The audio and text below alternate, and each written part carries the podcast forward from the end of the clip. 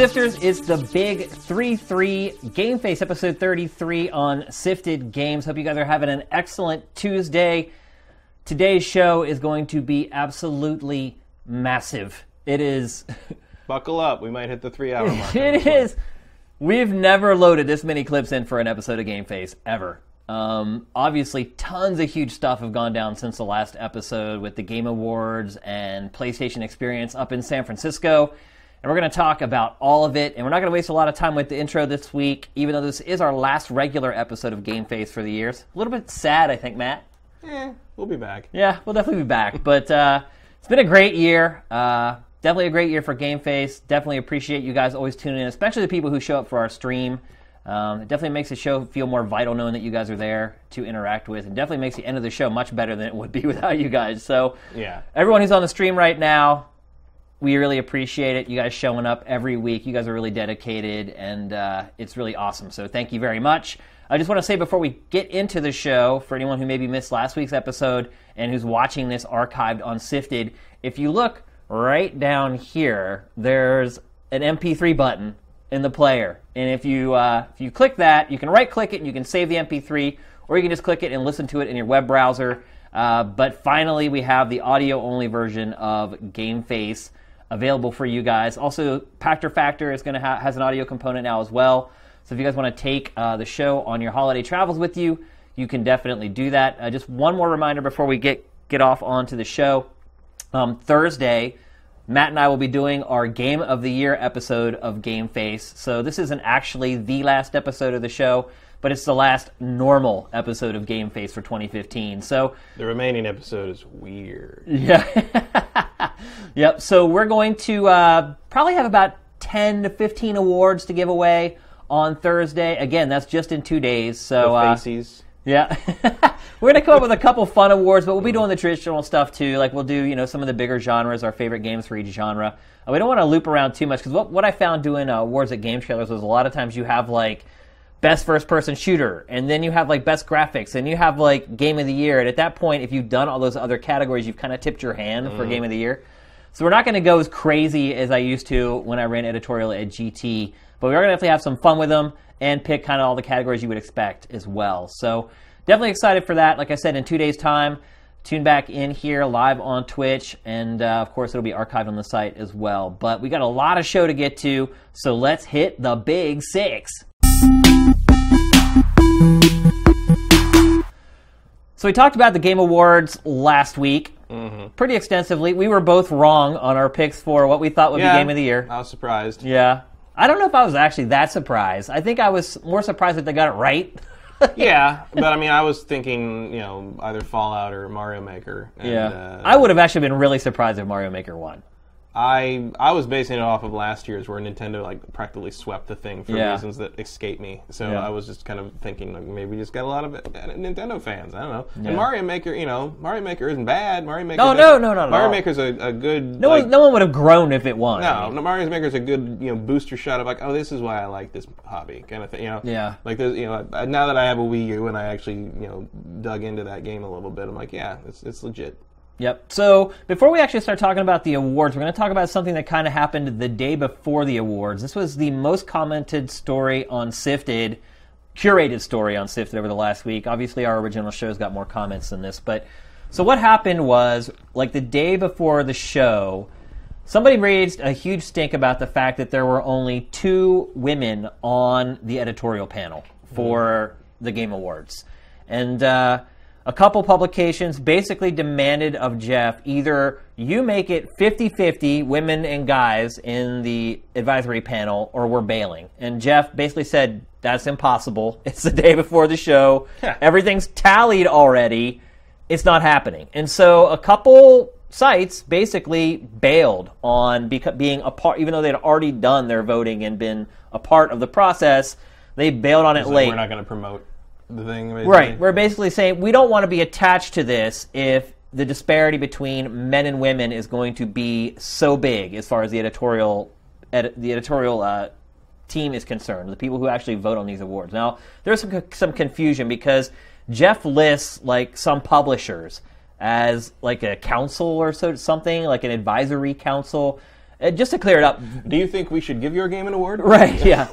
The publishers don't know do what that not means. actually vote on the awards. That doesn't mean that they're like a part of the voting process. Basically, what they do is that they tell Geoff how they think the award should go thematically, stylistically. Mm. It's not them like voting on the awards. That's all handled by journalists. Like so you can't. It's just like you can't like do something with with one of the games that's like against how they want to present their own game. kind of. right, it's it's Like, like, you can't do a Fallout porn video. Right, kind of exactly. Like they talk about the tone of the show and how they want the industry represented in general. They have nothing to do with who actually gets or receives the awards. So anyway, back on what we were talking about before. So, Matt, how do you feel about this?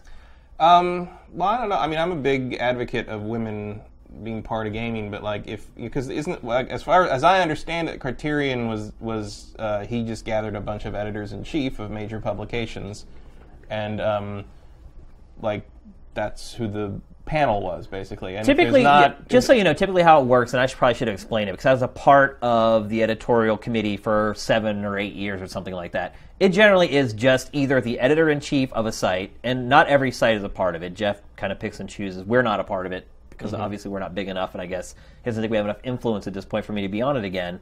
But basically it's the editor in chief of the sites that he chooses or the most senior editor at that publication. And then there are some publications like let's say the Washington Post where there's just like one games writer or the New York Times where there's just one games writer. Those guys will make it or like Wired, they'll find like the head game writer from Wired and he'll be a part of it even though maybe technically their uh, their title isn't senior editor or editor in chief. But generally, the people who are basically the editor in chief or the prominent representative of gaming Of from your publication. said publication exactly. well, if he does, and like, how many women does he have to choose from if you if you're going by that? So that's the thing. Like, Like, I can seems think like of Not a, I mean, I guess like the the question becomes like, do you does does Geoff do they do you want to force Geoff to not pick editor editor editor in chiefs or whatever, and like just have him pick prominent people? Like I don't know, because to me the the the actual well, even that's a rub because they're kind of synonymous, right? Editor in chiefs tend to be the most prominent, Prominent people, people. at a publication. But like, I mean, to me that just sort of says like, wow, why aren't there more women as you know in prominent positions in game journalism? Like that, you know, it's not it, to me that's not a problem with the game awards. It's kind of like highlighting something that's you know a truism right now of game journalism. Like, there's not a lot of women in positions of power. Yeah, but is it? Well, here's what I would say: is that I don't think it's that there are- aren't enough women in positions of power. I'd say there's not enough women interested in doing the job. I mean, look, you know, I was an editor in chief at GT for eight years, and we put out the word that we were hiring, and literally four or five different times we put out, you know, listings for jobs at game trailers, and I never once had a female applicant ever. Hmm. And I'm telling you, when you put out a job to be a games journalist, especially in LA or San Francisco, I, I mean, I would literally get like three or four hundred applications for that job, and most of them were qualified, like people who had been on YouTube banging it out, people who had worked at a site at one time or another, or were freelance writers for five or six years.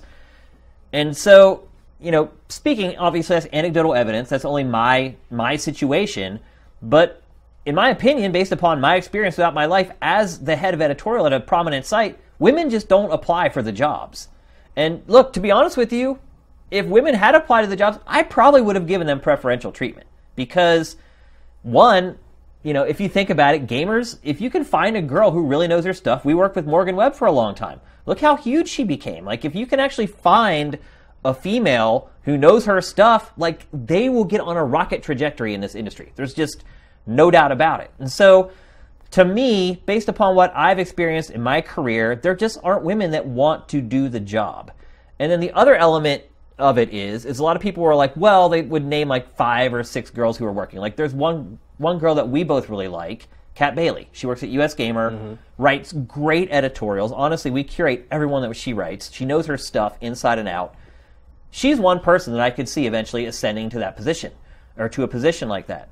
But most of the other girls in the industry are all associate editors, like foot in the door positions. And so to tell Geoff, like, hey, like, you need to bring in this person who's green and has been working in this job for a year or less over somebody who's been in the industry for 15 years, has a lot more experience, then ultimately you're kind of sacrificing the quality of the awards a little bit. Now, one thing to keep in mind is that the panel's pretty big. It's almost 40 people, so one person's opinion isn't going to totally throw everything out of whack.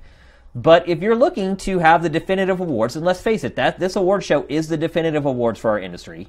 I mean, some people argue the Dice Awards or GDC Awards, but you know, hmm. The But- GDC awards are the closest thing to like an equivalent of the Oscars, in the sense that it's chosen by the people who make the content. Right, right. And so, you know, if you're if you're the head of the definitive awards for an industry, you want to make sure you get it right and you're getting informed opinions voting on who ultimately wins these games. And I would argue that it's really hard to say somebody who's worked in a job for a year or less and just came out of college knows more than someone who's been a senior editor at a gaming website for 15 years and would be better qualified. And so I think at the end of the day, it's really like who's most qualified to do this.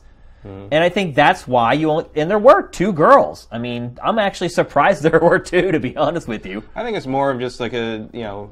I don't think the call to action is like, "Hey Geoff, like just pick a bunch of girls and put them on the panel." I think the call to action is like, "Hey, like, you know, this is something we should probably take a look at and really work on changing." If you know, like, I don't know if women are interested or not interested in doing it. I assume they are. Maybe a lot of the times women don't apply for jobs like because they assume they won't get them because they're so male dominated. But like, what I'm saying be. is like, you know, I don't know. We don't really have a way to know that. Yeah. But like, what I'm saying is like, you know, to me, this is like, hey, let's take a look at this and see like, hey, you know, maybe we need to, you know, over time, this is something that could change. If you know there are women who want to do that job, if there are women qualified to do that job, like there's no reason not to seek them out, not to you know, not to not to try to have that be a thing that you know, because I think it was you know it's been a boys club for a long time, you know, in for in, sure. in part because video games were pushed towards boys as a boys' toy from from the mid '80s on. People forget that before the NES, video games were all ad- were advertised very much as a um, a family activity. Right. Oh, for like sure, All those yeah. old like Atari ads and it's all the Yeah. whole family playing Yeah, yeah. and looking like they just hit Yahtzee on the box cover. Well, they don't even show people playing games No, video game now, commercials anymore. It's Um, just the game. That's all they show. But like it's uh, yeah, you remember like the old days when like you know They'd show people playing yeah, the it was games. like, they, yeah. they were like board game commercials. Right, So the old, yeah. the original game systems were like board game commercials because they didn't know any other way to advertise them. And Yep. then when they had to move them out of the electronics section and into the toy section with the NES after the crash, like they basically, you know, toy sections were segregated by gender, so they had to pick one. which doesn't and, happen anymore. And they picked boys. Yeah. So it became a boys' toy. Well, I And think the other so thing, I too, think, is so I think, like, and also I think we talked about this before the show, but like you and I, I think you know people like you and I grew up reading game review. Like we, I read VG and CE and Game Pro and EGM and all those old old magazines when they were first being made. So to me, I've got you know that's like a thing that like I used to read when I was like ten and be like, wow, I want to do that. Like I want to Yeah. be you know I want to be like Andy Eddy. I want to be like Russell De- Demaria. I want to be like these guys who write these reviews and to this day like it's exciting to me that andy eddy will talk to me like Yeah. you know and, and like because he was one of my writing heroes and like i don't know you know because it was such a boys club for so long that the hobby like i don't know how many you know girls aspire to be the top of a game journalism outlet you know maybe they are more of a you know you know, you know, for me, it was also the same thing. I don't know if I would want an editor-in-chief job necessarily. That's a hard job. I, I kind of enjoy being sort of, you know, doing the fun work, doing, Yeah. you know, doing, doing the part like- of the doing the part of the job that's like way better than having a real job. You know what I mean? So, what's the solution to this, though? I And you're right. no I will agree with you. It does kind of shine light on something that I don't even know if it's an issue. It's just there's definitely a disparity there. It's a disparity. It's, it's a reality. I don't know. You know. I mean, yeah, it's an issue in the sense that like, because it's like it's an issue in the sense that I wish it was more even. But at the same time, if what you say is true, like I don't want to f- start forcing women to do jobs they don't They don't want to do, You know, right, like, yeah. But but you know, but if they want to, then I you know it should be certainly considered, um, and not just because women can become very popular in this industry, because you know, like that's a voice we need Yeah. right now. And the one thing I will say is that you know we both here, went- here I would actually. Here's one thing I do want to bring up is that you know you see all these stats that say women make up 48 percent of gamers. Like, okay, if you just talk about interacting with a game, sure, but when you're talking about our segment of video games, that is total bullshit. It's probably not. It's probably more disparate. I think. Oh, Um, I would say well, I mean, it's my mom like plays. it- 80-20. Like they're I think counting it's more than that. Really? I, think, dude. Have you been? Have you been to like E3 recently? There's No, no, you mean it would be like 90-10 or like? No, I think it would be more like 70 30 maybe, Really? maybe, maybe 65 Oh, I completely disagree with that. no question Oh, no way. They're Especially- counting all the well- people that play Candy Crush, like well my mom. they're counting some of that but at the same time you understand that like everyone plays video games under a certain age now. Like my my niece's Christmas list is she's a seven year old girl that's it's nothing but fucking DS games on her list. Like Wow. all she wants are video games.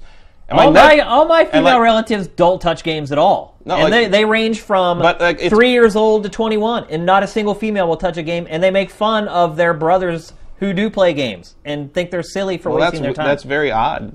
Uh, it- it- demographically speaking, uh, it has been determined uh, by a lot of studies, a couple of studies, not a lot, because most people don't fucking care about this. But um, so you think Fallout 4, of 10 copies sold, at least three of those went to a woman? I'll tell you this: that's the ratio of people playing it on my Xbox friends list. Really? Well, there are more Dude, women, I there are more women on my Xbox friends list playing Fallout than men. I have question. I have four women on my entire friends list out of however many I've got. I have a lot more than that. How? I don't know. Like, I think you're wrong on this one, Matt. I don't. I, I, I think, I think all those numbers are inflated by people playing solitaire and Farmville. I think that and- is certainly true. I mean, my mom plays her DS more than I play my DS because she plays like card games and you know I'm sure that's absolutely true, especially over a certain age. But once you get like into like you know, there's a whole generation that grew up with no difference between playing video games and not playing. But you know, it's, it's not weird to someone who grew up around. Well, it's not as big of a stigma as And I'll tell you this much: the best first-person shooter player I know is a woman. I mean, they're out there. Well, for sure. I'm not saying they're not out there. I just think that those numbers that are tossed around aren't accurate. Oh no, I think I think they're definitely inflated. and I think they're counting like the party game, card game, th- you know, especially years ago. I mean, you know, when you know, even up to ten years ago, there would be that report about that. But I think they're counting people who play online poker and stuff like that. But I think they're counting people who play Words with Friends, and they're counting people who play all mobile games. uh, Basically, I mean, I don't know. I, don't- I think it's more like 80-20, and I even think that might be a little generous, to be honest with you. I don't know. I I feel As far like as core gamers, people who would play Fallout, people who would play Call of Duty, I just I can't see more than two out of ten being women. that's not how my like gaming interactions go with the people I know who play games on a hardcore level. Like it's it's much closer to like 60-40. My wife won't play games. I got her into it for a little bit. For like a two year period with the DS, I went to Japan and got her one, and she just after Mm-hmm. Yeah, but like, also, I mean, we're not talking about like, you know, like, like yeah, your wife maybe will play a game, but you're talking about someone who'd be like excited that Fallout's coming Right. or that Assassin's Creed is coming or something like that. And I would say of, of all the people I know who play games that interact regularly, I, my ratio would probably be about 60-40 wow. versus women. I know Man, a lot, lot of girls. I guarantee you there are people in the chat right now that are like, bro, hook a brother up. like, put add me to your Facebook friends list so I can meet all these female hardcore gamers. Matt, 60 40, come on, man. yeah, No way. Yeah. No way. maybe not universally, but I I see a lot more women gamers, especially younger than you than you seem to be giving them credit for. I'm not even giving credit. I'm just saying my experiences. I have a huge family with tons Mm. of girls of all ages, and not one of them plays video games. Not one. My And they- experience, and my experience live- is very different from And yours. they live in homes with like four brothers who have a console in every bedroom, and then there's one in the living room and one in the den, and like, I don't know. I, I don't. I don't believe it. But anyway, let's I get think back you on have topic. very traditionally enforced gender roles in your family.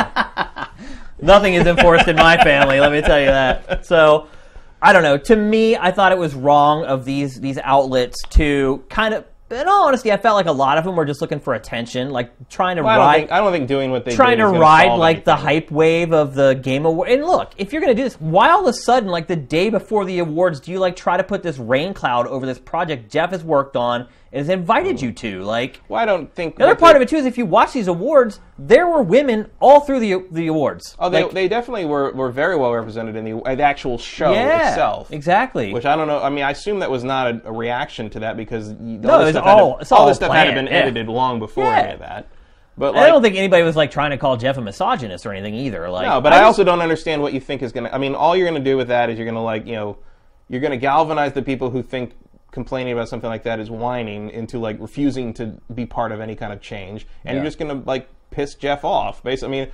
Like Geoff's got a lot of other things to do than what I mean. That, the time to bring that up was when the, the panel was forming, not after the votes had been tallied. It's like that time that Angry Joe like went after Keighley on the red carpet at the VGAs, and you're just like, what are you thinking, dude? Like, and it's also like, do you realize how much work Geoff has put into this show? Well, Do you also, do you think like this is going to like come up like when the planning comes up for next year's awards and be like, like, oh, Angry Joe was was not happy with us. We sh- we should talk about that. Dude, It's it's like- hilarious. or that is it something so like- self-important. It's like I worked side by side with Geoff on those awards, and like I would never even fathom like you let him do his thing. He has so many responsibilities on the day of a show, or the day before, or the week leading up to the show. Like I just think I more- will never ever. I don't think I'll ever forgive Angry Joe for doing that. I think the more constructive thing is like, okay, if you you, know, you think the representation was not adequate, okay, fair enough.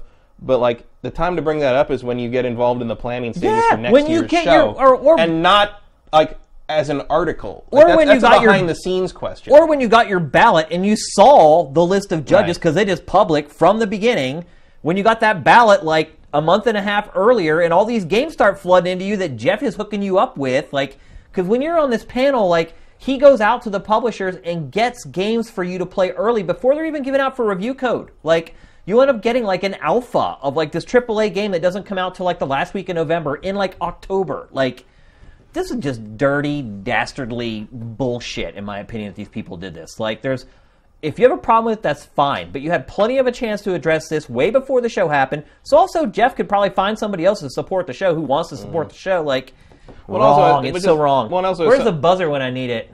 Here's what I say to those people. that would be good. That would be the wrong one. Here it is.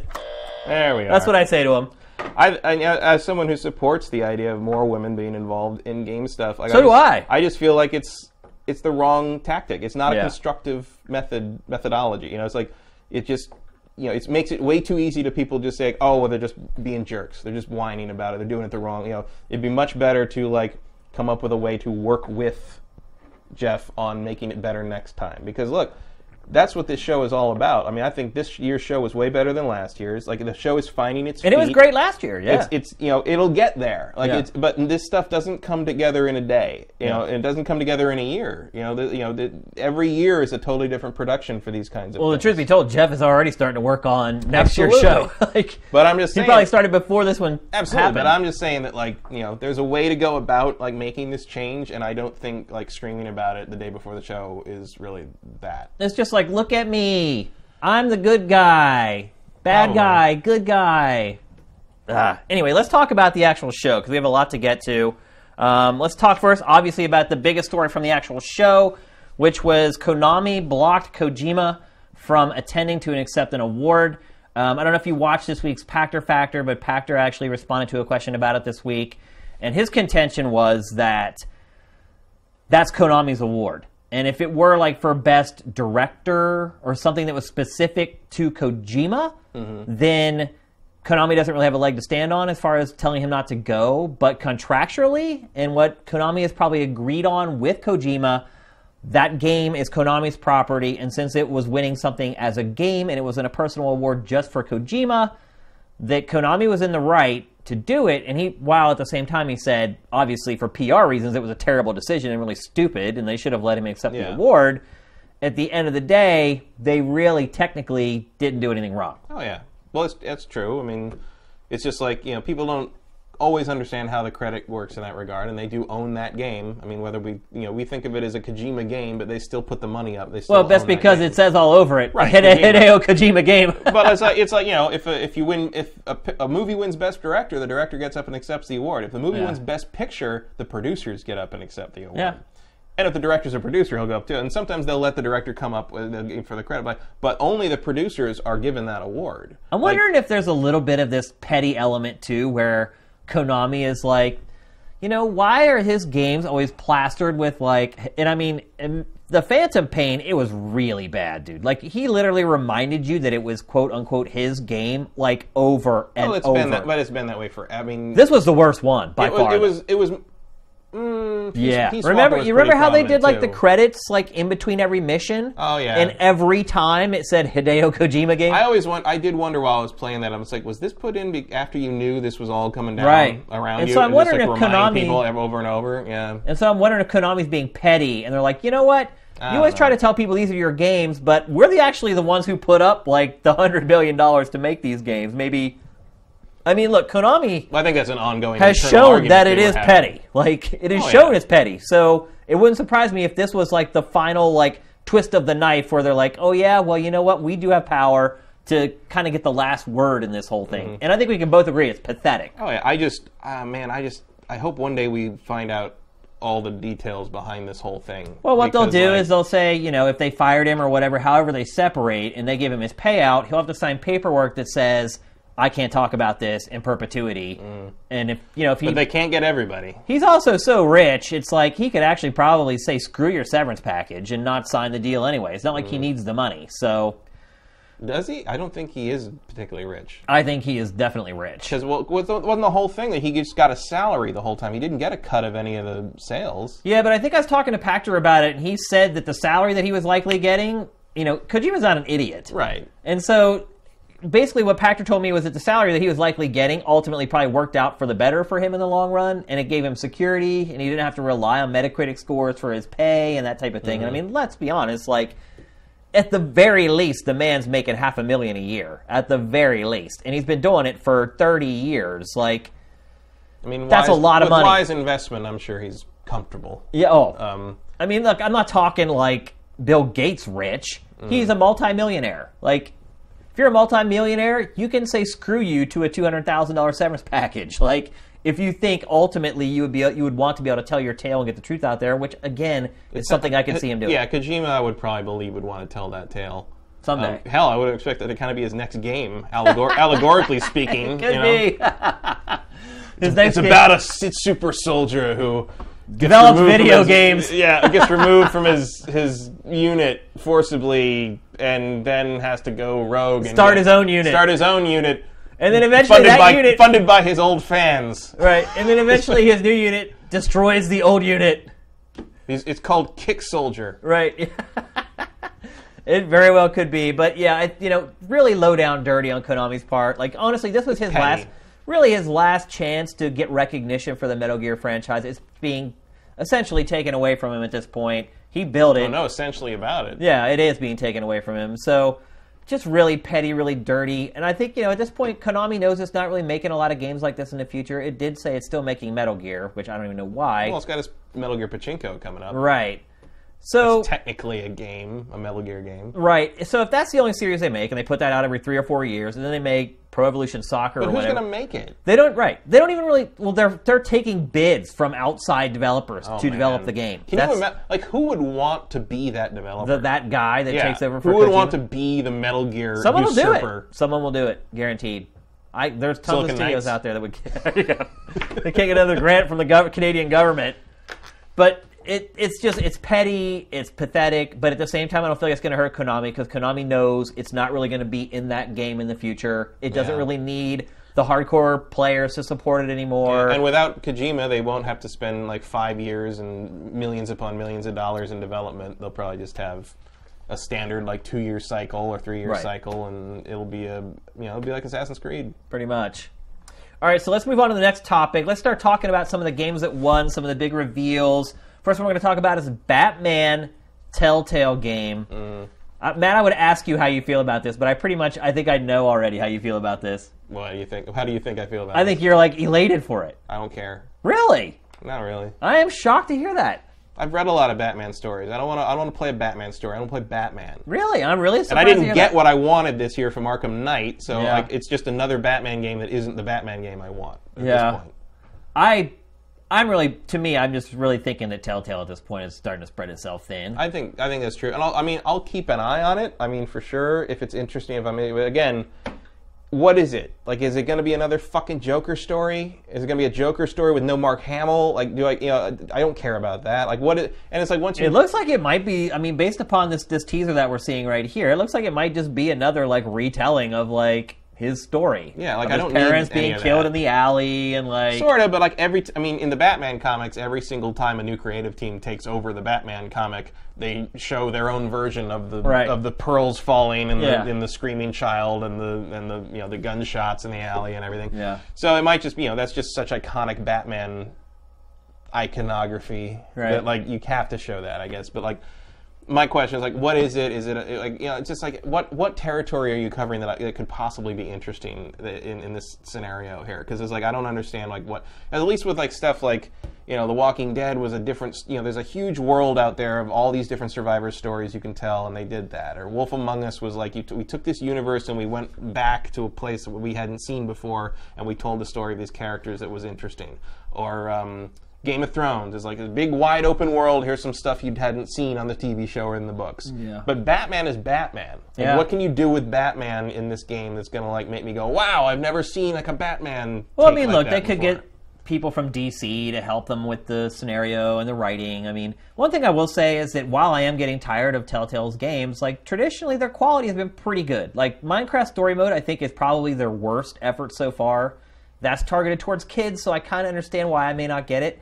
But for the most part, like their Tales from the Borderland games were great. Like they've done a really good job on these. I'm just tired of the formula. And look, It'd be nice to have a new. I don't know if they've upgraded the engine. I mean, th- yeah, I know people have also. I've never played them on console, uh, but I know people have complained that like the console versions tend to be really buggy and Yeah. they lose their saves and they don't pick up the save and they crash all the time. You know, I don't know. I've, I've only played the PC versions and they've been pretty solid. Yeah, I mean, I've, I usually play the console versions. I haven't really had issues with bugs or anything. Like, I mm-hmm. mean, my issue with the game is just that it's not much of a game. Like they're just Yeah, kind of choose your own adventure true. stories. So, and I'm typically a guy who likes the interaction of games and like and I just gameplay don't. more than I just don't else. understand as a as a big Batman fan who's pretty well versed in the Batman lore.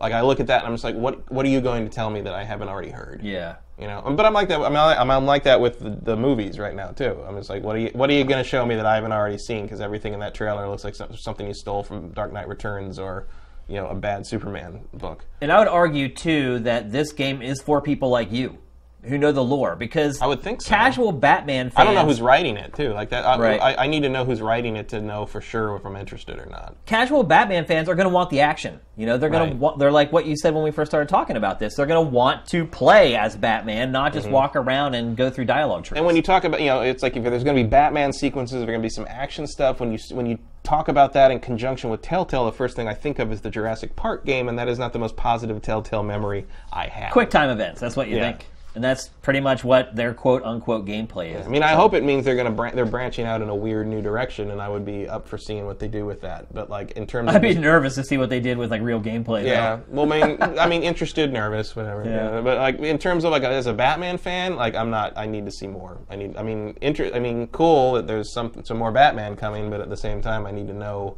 what this thing is, and uh, I need to know that it's going to be better than Arkham Knight. All right, so let's move on. Her story, a game that won a couple of awards. I think to me personally, the awards that this game won were probably some of the most surprising awards given away at the show. It was uh, performance and narrative. Yep.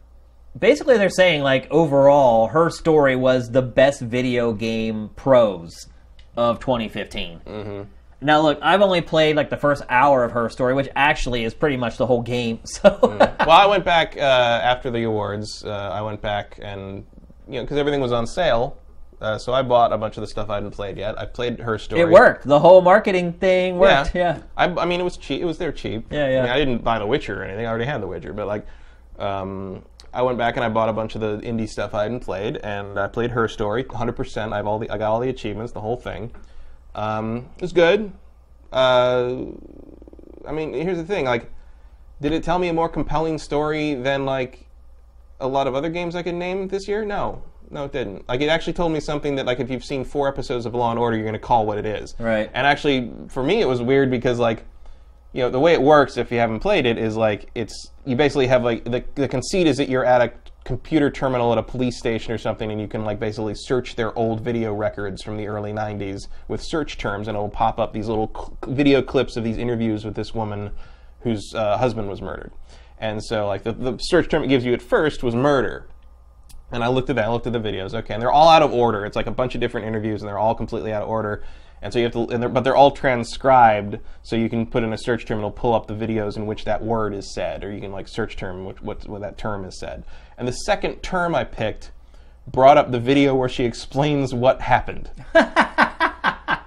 And I didn't think it was a weird second pick. Yeah. Like I'm not going to say anything about because any any information You didn't about feel like you had jobbed the game or anything. No, it was Yeah. just like it was like it was like that was a very logical second question for me in this situation. Yeah. And it brought up the thing where she explained what happened and the situation and who was involved and why it was the way it was enough to the point I'm like, oh well, this happened. Okay, I, I knew it was one of two things, and then the rest of the game became me trying to guess what search terms would lead me to like the rest of the explanation Right, and how it unfolded. Yeah. And eventually I got there, but it was like a weirdly sort of I mean, it is impressive that you can kind of piece that whole thing together out of like almost any order of clips they show you. Yeah. But the order I was shown the clips almost felt like it ruined it for me. It almost felt like it spoiled it, and I had to work backwards from it. Yeah.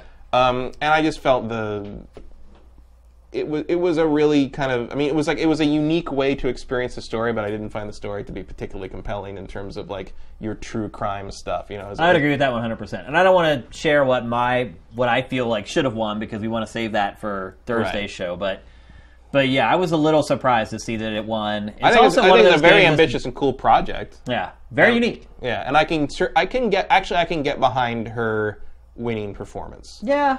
Because she does. I, again, I can't explain why I think this because it would ruin the game if someone hasn't played it and wants Right. to play it. But like a lot of what she does in the game is very good, Yeah. and like I, I, all I would say is like don't judge it by the trailers because some of the trailers use some clips that are out of context and makes it look like she's not very good at what she's doing. Right, right. But that's not. I wouldn't by say that's what's design happening. is the best Yeah. way to put it. Yeah, definitely judge it by playing it, and uh, you know, and it's also a different kind of perform. I can, you know, everything else is a voice and motion capture performance, whereas this is an actual physical human being in front of a video camera performance, and I can see why that would have uh, carry some weight with someone who sees you know game performances all the time, and all of a sudden here's this real person performing this thing, and I, I get it. Um, uh, that n- wouldn't necessarily be my pick of those nominees, but I did. I don't. I, am not. I, w- I wouldn't argue with their pick on that. It's, Okay. it's, it's legit. All right, so what I would let's move on to the next the next game. What I would argue is the biggest reveal from the Game Awards this year would be the demo of Far Cry Primal. You think? I think so. Well, maybe not. We'll, we'll, get, we'll get to my. We'll get to the other one. I think I know what you're talking about too. Um, so they show like a huge chunk of gameplay. They really hadn't shown much of the gameplay from this game at all up until the Game Awards. They show off one of the big things they showed off was animal taming. Mm-hmm. Uh, basically, how you have to interact with the wildlife and you can get animals on your side. They showed how you can use was it an owl or a hawk? I can't It's a remember. hawk, and yeah, like to kind of use like you kind of inhabit their eyes and like see. You can use it as a recon. Right. I guess that'll be the equivalent of like towers in this game. yeah, well, they already said that there's like no outposts in this game, which is shocking to me. Well, yeah, because they're eagles. Yeah. But I mean, the outpost. It's a Ubisoft game. You're Far gonna have to was. see. Yeah, you have to climb a tower and see the map. That's what Ubisoft games are. Like, Yeah. But they I mean, a big that. big mechanic of it also, and almost all their games, is that you go to outposts, you take them over, then you Right. climb the tower, put your, plant your flag, so to speak, and you own that territory. Well, Well, they're saying that that's not an element of this game. Well, I mean, I, I, literally, they're not doing that. I mean, I don't know what else you do then. Because it's like, okay, well, maybe they're What not outpost- objective is there? The word outpost hasn't been invented yet, so they're campsites. I think what they're saying is that like that's not what drives the game forward this time. Now that you've really Mm-hmm. More seen of a survival thing, maybe. right, now that you've seen a big chunk of Far Cry Primal, are you more or less excited for it? Um, I think probably a little more. I like the taming idea. I want my own cave bear.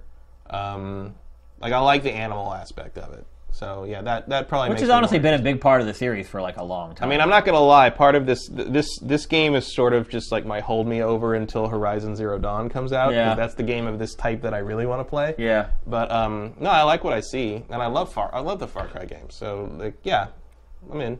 And here I'm he bored. is. Obviously, you see in the footage here he is taming the Mm-hmm. wolf. Um, I don't think they said whether you can tame mammoths or not.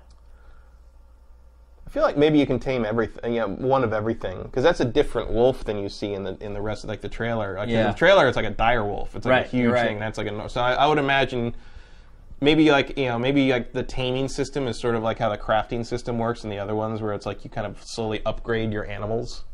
You know, into I mean, either the same animal or you upgrade like the ability to tame like bigger animals. And so I, I, I have a hard time thinking in a game engine where you can already ride an elephant in Far Cry 4 that you won't be riding a Yeah. mammoth at some point. Yeah, I would agree with that. I also the other thing I love about this game, from what they showed, is the whole food chain. Like literally, Yeah. Like Well- you just saw a shot there. There's like a hawk swooped down and like grabbed a rabbit before the wolf could get the rabbit. Now here you see the wolf like attacking the bison. Like I mean, Far It Cry, Far Cry has always had that to some degree for the last few games, but this is yeah, because sometimes you can level. stumble across like a tiger fighting a Komodo dragon. Yeah, or, or like a tiger chasing or whatever, chasing uh, deer around Right, or whatever. yeah. But this is obviously on a totally different level. I mean, you've never had animations dedicated like the way the wolf brings that bison down. Like, Exactly, nothing yeah. like that before. So yeah, and obviously the inventory is huge. Um, even though you only have a bow, it looks like they've made up for it in other ways. You look like a grappling hook. Yeah, yeah, exactly. I don't know how that's supposed to work. How do you make a grapple hook with prehistoric tools? It's a bow, part of the bow. You shoot it out. And you have a rubbery core? I don't know. now you're getting too. Yeah, just sometimes you just got to let it ride when you're talking about video games. So let's move on to the next one. There's so much to get to here. Quantum Break. They showed a new trailer for that. introduced by Iceman. Yeah. I got to say, you know, it seems like the hype level for this game is really low. I don't know why. I think the game looks awesome. I'm definitely concerned about the whole TV show, video game tie in part of it. Mm-hmm.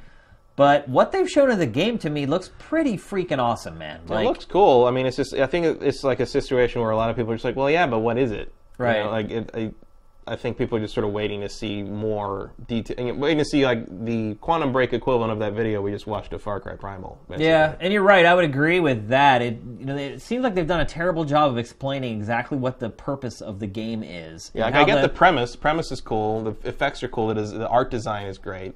but what's the gameplay yeah, but what am I doing? yeah, what's the loop? What it, what are you doing like over and over again to make progress through the game? It doesn't seem to be clear yet. And the mm-hmm. game comes out in like two months, like Q1 of Mm-hmm. Yeah, next and year. you wonder like where like where would they have the opportunity to really show that to a large number of GDC early next year is Dice left. maybe. Dice isn't really a big thing like that. The CES like that doesn't happen at CES. No. Yeah, I don't know. I mean, it could just be where they just do an event just for the game. Um, Maybe. and they get the press there to, to cover it. But yeah, I feel like I still don't have a good idea what the hell this game Yeah, is all about. I feel like we should know more about it by now. oh, for sure. It's a couple months away, although then you look 'Cause I still look at it and I kind of get this weird sort of like heavy rain Yeah, from oh, it. for sure, You know, yeah. like I'm, I'm, and that doesn't. I think the TV show part of it may be doing that, though. Yeah, I think be. you're like, you have it in the back of your mind that, oh, there's a TV show attached to this, so. Yeah, you don't quite see how that factors in yet. I guess. Yeah, but again, like I'm pretty excited for that game already. Um, I wouldn't say my hype level went up or down for it based upon No. that. Maybe it went up a little bit. It was a good trailer. I'll say that much. Yeah, I mean, I'll accept any quantum break you want to put in front of me, but like that was just like, oh, cool, more quantum break. Yeah. So here's a game I think you wanted to talk about where you think is a bigger reveal. No, Uncharted 4, not the bigger one. So obviously the big reveal with this was dialogue trees in Uncharted 4. Yeah, That's pretty insane. Fallout. That's crazy, dude. Yeah, it's not what I expected. No, when it first popped up, I was like, what? What? Yeah. It didn't seem like anybody reacted to it. Like I'm sitting around all these people and I'm like, do you realize that there's a dialogue tree in this footage? Like you're making a decision on how you're handling a conversation. How do you feel about this, Matt? Do you think it makes sense in this game? Eh. I mean, like, I don't mind the idea of having different dialogue, to, to you know, because I usually play the Uncharted games at least twice. Yeah. So I, won't- I won't they're mind. so short, generally you can yeah. get through them pretty Like, easily. I won't mind having another, some more dialogue to hear, like, second time through. But I guess I just, I'm just assuming that it's going to be one of those things where it's like, you get to pick which line he says, and then the response is going to be the same no matter what. you know? Yeah, I mean, I doubt it's going to alter the story in any meaningful No. way. You just get a chance to kind of, I, I don't, I mean, I don't know. It's, it's like, I don't mind it, but I also don't really know if it's going to affect, you know, Why do you? much. Here's the thing, though. Why do you do that if it's not going to alter the story? because I th- there's going to be a system in place that does alter the story in Last of Us 2, and they're trying it out on this. That's my. That's literally what I think is happening here. Really? I think this is a prototype for what they want to do in Last of Us 2. Huh. But just how? But I mean, look, this game still has to be good. Like you can't Right. just like throw some crappy element into a game where it doesn't make sense. Well, it's not. It's like that's the thing. It's like it's not a crappy element. It's Well, if there's no payoff, it is. eh. If you're answering all these questions and trying to guide the conversa- each conversation, hoping that those conversations ultimately culminate in some different outcome, and at the end of the day, it doesn't. I mean, I guess you could argue Fallout's that way. yeah. Fallout Four. Most stuff is that way. Yeah, you're right. Come on. I mean, except for like adventure games. Adventure games seem to be the only genre that really kind of Yeah, there's some stuff that you know that does, it really makes, but that's that's in games. You know, in games that do that, that that is a big focus of Yeah. you know, like like Beyond Two Souls or something. There's a lot of different ways that can end. Yeah. but like that has to be a focus Life- of the Life is game. Strange did a Life great is job Strange with does it. that, yeah. Like and, or Telltale games, you know, whoever will remember this kind of thing. You know, that, that that factors in. But I feel like that is not something they're focusing on on Uncharted Four. It's just like a way to you know kind of bring you into the the Drake character a little more. It'll be interesting to see, man. I don't know. Naughty Dog doesn't do shit for no reason. Like they're very calculated, and so for them to show this a couple months before the game comes out, when all the big news circulating about the game right now is all around multiplayer and the multiplayer beta, uh, I found it really curious. And uh, I don't know. I wouldn't actually would not be that surprised if there are branching story paths in this game. Be interesting. I just I don't see Naughty Dog I still as a see- developer that half-asses anything. I don't think they're half-assing it. I'm just saying, like you know, I think uh, they're they're somewhat prototyping something that might show up in a later game with this, and they're be. doing it in a, in a safe place because you know even if the dialogue trees in Uncharted Four like maybe don't pay off as well as we hoped. It's still fucking Uncharted 4. You know, it's Yeah, like that's not really what we're there for. We're there to be dragged through the mud and thrown off train tracks. Which know, was like- kind of like my first point, like when I said, "Does it fit in this game?" Because I don't know that I play an Uncharted game to like sit there and like think about responses. Because look, when I play these games, and maybe it's just me. Sometimes when people ask me a question, I'll sit there for like five minutes, like thinking about what decision to make. I'll be like, "Well, here's the pros, here's the cons. What happens if I do this?" And like usually it's all screwed up anyway, and like whatever I pick doesn't actually result in what I thought it was going to result in. But I don't know if I want to do that when I'm playing Uncharted. Like, I don't want to sit there and stare at the screen for five minutes thinking about what could possibly happen. Well, Like, that's the thing is I don't know if that's really going to be a factor in this because, like, you know, the three choices you're shown in that video is just like, um, you know, which game story to start with. Yeah. You know, which of the th- previous three game stories to start with, and then it just trails off and it comes back and it's like, oh, he, he's inevitably told, you know, his brother the story of the whole series Right. so far, and like.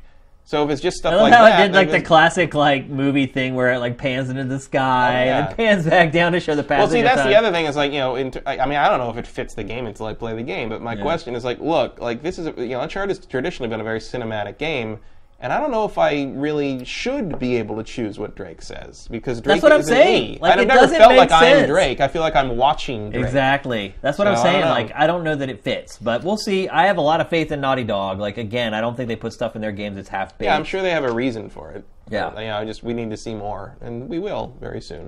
All right, so let's move on to maybe this is what you think the big This is reveal what I is. think the big Psychonauts reveal 2. was. Yes, that was the biggest thing of the night for me. Yeah, I mean, it was a big deal t- for me as well. I think I was a little disappointed when I found out it was like a Kickstarter. But it's What's that? Fig. It's a fig. We fi- finally the fig payoff. Well, Fig is has kind of changed its stance over the last month. Like now, you don't have to be accredited to be a part of Fig. Although it's a oh, little no, now it's a little blurry how it works. Like uh, again, that was something that, uh, and this is in a future episode of Pachter Factor that where someone asked a question about it, and this was brought up about how Fig works now and whether people who are unaccredited still make a profit if the game's successful. How do you Like, get accredited?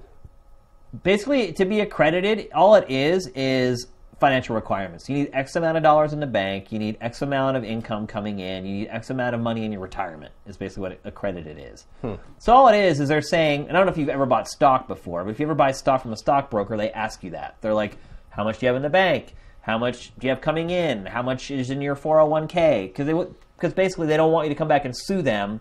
It's like with the whole financial crisis where the banks were giving loans to people for houses who shouldn't have got loans for houses. And so now that you have to cover your butt and say, we did our due diligence, this person had plenty of money to cover this investment, so to speak, it wasn't going to ruin his life because there are mm. laws to protect people from doing that, from being swindled or whatever. So that's what it is. It's not like you have to go take a test or something like that, or it's just basically you're financially stable enough to support the investment that you're making, is all it is. So I was a little disappointed to see this crowdfunding, but it looks like it's going to make it because it made $2 million over the weekend. And it was a $3 million goal, 3.3, yeah. which to me seems way low. Well, they they address that in the in the description of it, where they talk about yes, that's way too little, but there's like you know there's steps to go beyond that. You know, this is their first step in terms of securing funding, and this is like the Shenmue thing. It's like Oh, they've got so other they're sources. looking for basically quote unquote proof of Proof- concept. proof of interest. Yeah. I mean, I'm I'll, I'll I haven't done it yet, but I will I will uh, probably jump in on that. I mean, but the other thing is people's like, oh my god, Psychonauts 2. It's like, yeah, but it's like being you know kickstarted right now, which means like I'll see you in 2018 if we're lucky. Well, the first. Psychonauts only sold a couple hundred thousand copies. yeah. And then they re-released it. They got the rights back for the game in 2011, I think it was. It's about when it hit Steam and everything. Right, and then they re-released it, and I think since then it actually has sold more than it did in its original run, I wouldn't be surprised. which still, you know, only puts it at half a million sales.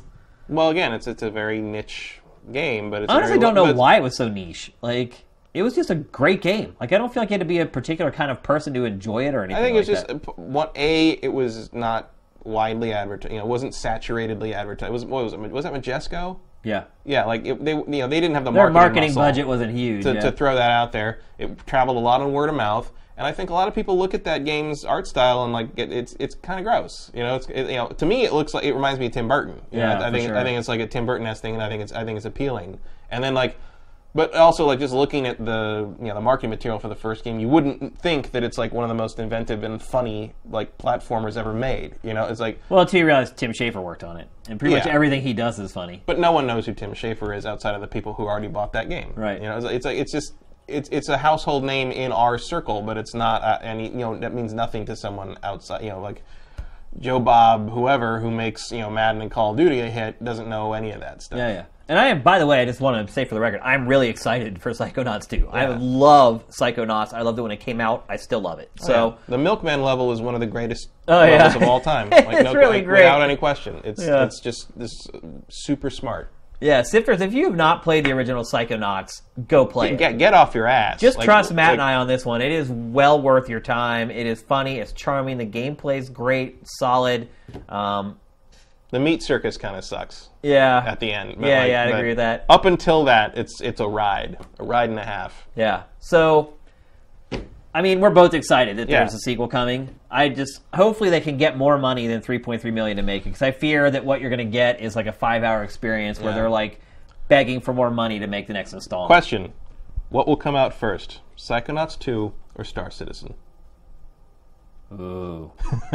Star Citizen, definitely. Yeah. I mean, Right. they're didn't they just like showed some stuff Squadron there. 42 is in like alpha now or something. That's what they say. yeah. So I mean, they showed some some some Star Citizen at the Game Awards. they did. Yeah. So I would say Star Citizen. Like it's All right. at least the first module of Star Citizen. Are you? But are you convinced that that's not vaporware at this point? Star Citizen? Yeah, for sure. Because I never thought it was going to be vaporware, but there seems to be a lot of people that just think it's never going to exist. No, I think it. Well, they're already doing it in alpha or a beta. So I mean, it already exists. Yeah. If people are out there playing it that aren't on the development team, the game exists. So, and I mean, look, you'd have to be really good to fake all the promotional media they've done for that game. Yeah. I mean, If they are trying to run off to Aruba, they're wasting a lot of money on marketing. yeah. Why wouldn't they just do it right away? Why would they even bother like spending any time working on the game? So, all right, let's move on. Rock Band VR, Matt.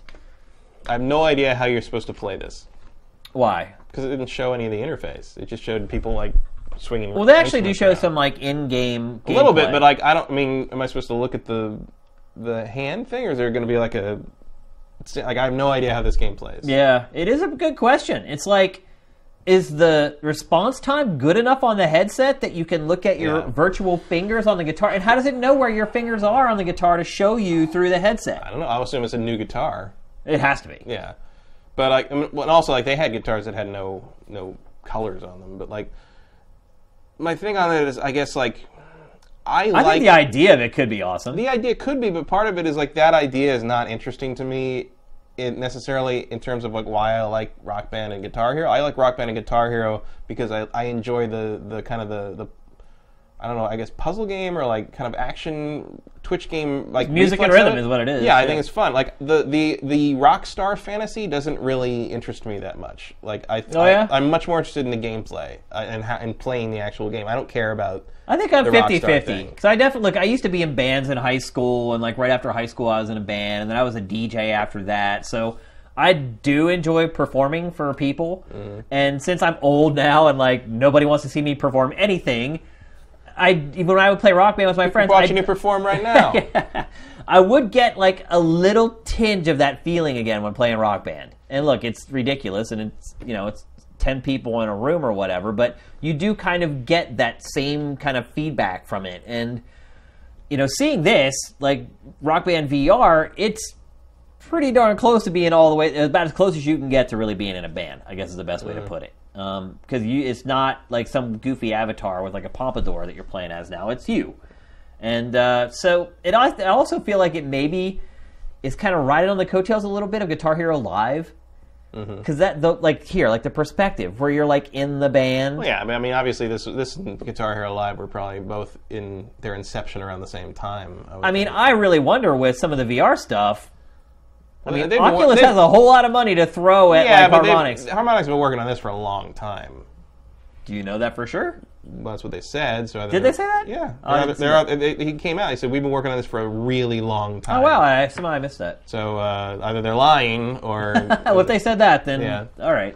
um, I'm excited for it. I wonder how it's going to work, just like you with VR. Yeah, I mean, it's not something I would buy VR for, but it's something I would try if I had VR accessible. You know, like it's kind of that, and also like, will you, will you? What about my DLC? What about you know? Is it just a very specific song? So are you kind of starting over with this? Like, I don't know. I just There is a lot of questions, yeah, but there seems like there's a lot of time until Oculus comes out. yeah. I feel like we've got time to. So this was that was the big Oculus announcement. yeah, yeah. That they had kind of hyped up a couple days before the show and everything. Hmm. Yeah. So the last review we're going to talk about is Walking Dead Michonne. I am And- so far out of the Walking Dead stuff right now. I just don't care. Yeah. Well, look. First thing I'll say is this is hands down Telltale's best series, The Walking Dead, in my opinion. It's the one I've enjoyed the most, anyway. I think it's, I like the Wolf Among Us. it's the one that really started the whole It craze of it. Telltale. Um, it won Game of the Year many years ago now, and they're still making new versions of it. Which I guess I can kind of understand. But here's my problem. If you're going to pick one character to make a standalone Walking Dead game based on, Michonne is the worst character. Like, I'm sure people in the chat are to be like, oh, I love Michonne. I hate Michonne. I think she's like the worst character in the TV show. She, I also, no offense to her, but I feel like she's one of the worst actors in the show. And granted, she's supposed to play this like stoic, rough, rough and tumble badass or whatever. But there's lots of characters on that show that play those roles and still do a great job of acting. And so I have no idea why they chose her out of all the characters in this show because she's a fan favorite. to focus on. She is? yeah, people love Michonne Why? because she's a badass with a sword. They're all badasses. She has a sword. I haven't watched the I haven't watched the show. Right I haven't over my watched the head. show since like s- early season three because I'm a fan of the comics and I think the show fucks it up completely. no. See, I've never read the comics. so- Um, Comics are fantastic. The comics are great, and she's great in the comics. I mean, Is does she live on like longer than a lot of people? Maybe. Oh, yeah. that oh, that's why then. Oh yeah, That's why. but this looks like a prequel to me. I don't know where it's set in the timeline. This looks like because when she first shows up in the com, I mean, I don't know. I mean, the the games seem to follow kind of a mixed comic show time, you know, continuity somehow. But um, when she shows up in the comics, she's just walking around. She's got her sword and she's got two basically pet zombies who may have been people. yeah, that, she that was in the show. Yeah. Um, and um, so maybe this is telling the story of how she ended up with those zombies. Could Uh, be. You know, kind of kind of connects up to when we first see her. That, that would be what I would guess. I Yeah. don't, I don't know. Um, my thing about Michonne not being a great pick, I don't think Michonne is a great pick for a Telltale game. Walking she Dead hardly says anything. because she barely says anything, and because like, like I think she should be the Ninja Gaiden Team Ninja, like you know, like, you know, or Right. like, know, she seems like a good pick for to the star of an For action an action game. game. not an adventure game. Yeah. So I don't know. Well, You know, I don't. And again, I read the comics and I ignore the show stuff now. Although I heard this season is really good. See, I actually didn't like this season very much. But see, I liked the season on the farm, and everybody else hated it. So everyone's got their I own think. I thing. think I yeah, guess. you're you're on the. You're, you're not in touch with the fandom on this one. I Yeah. don't think. But yeah, no, Michonne, as far as I know, is a big fan favorite because she's a badass with a sword. If you got, if you're, Is that you're all it takes, I guess. Badasses with swords do pretty well in pop in pop fiction. Yeah, they really do. All right, it's time to move on. Uh, you know, before we actually do move to the next topic of the Big Six, let, we should probably give our opinion of the show in general, which we never really talked about. Mm-hmm. Um, I think Geoff did an amazing job.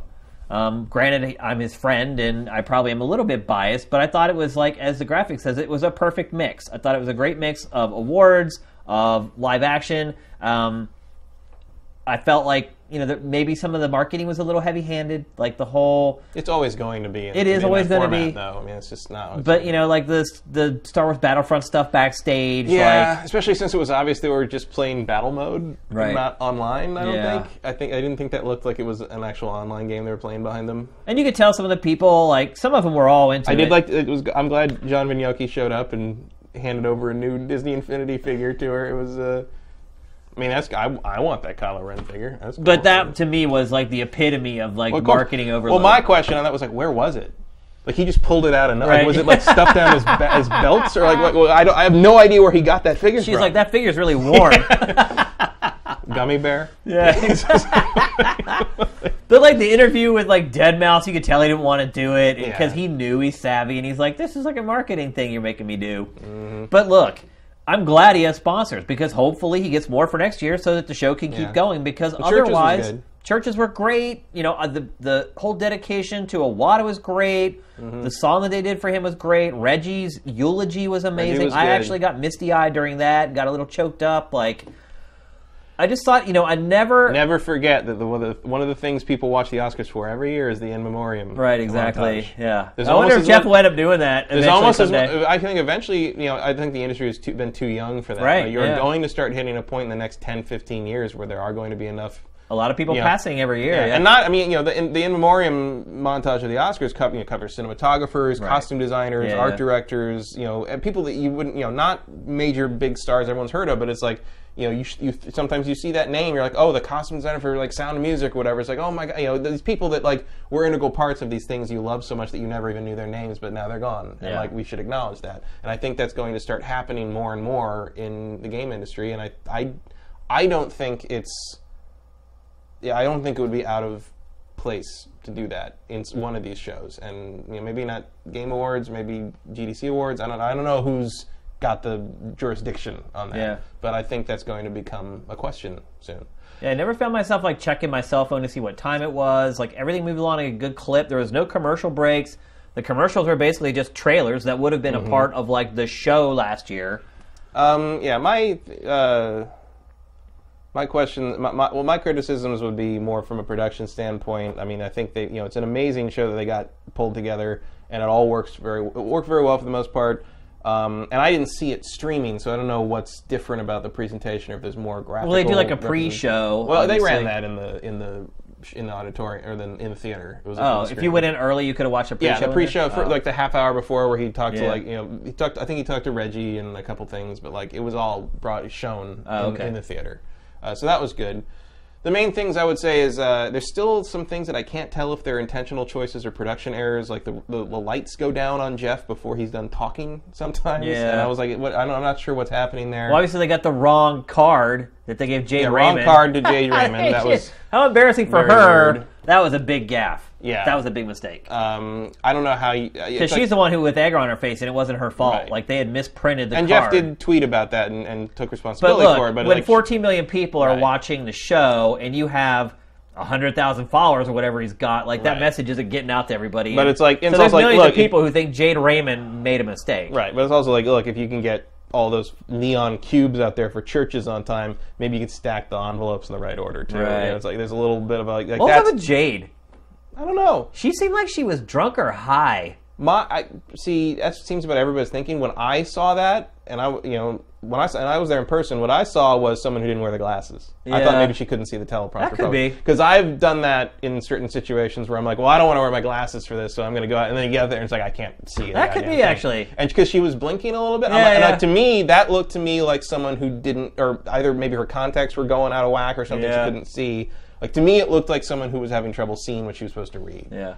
Um, I don't know. I don't. You know. I don't know her. I didn't talk to her. I don't. I have no idea. But like, I did not assume she was drunk. I. Assu- I thought to me as Uh, Being as a there glasses live, I couldn't really see her. as a glasses person, I was like, that looks like if I had left my glasses off and tried to go out and not. it was when I watched the archive video of it where I was like, "What is up with her?" Because it wasn't even. It was like the way she was like reading and talking. Like I don't know. I should have had the clip. Well, then that was. I mean, Tony maybe to she, run, she could have also just been nervous. Like you know, I know you know you don't always get up you know and do that in front of all those people. It's a, Yeah. There's a lot of people in that audience. It's a big theater. It's a big stage.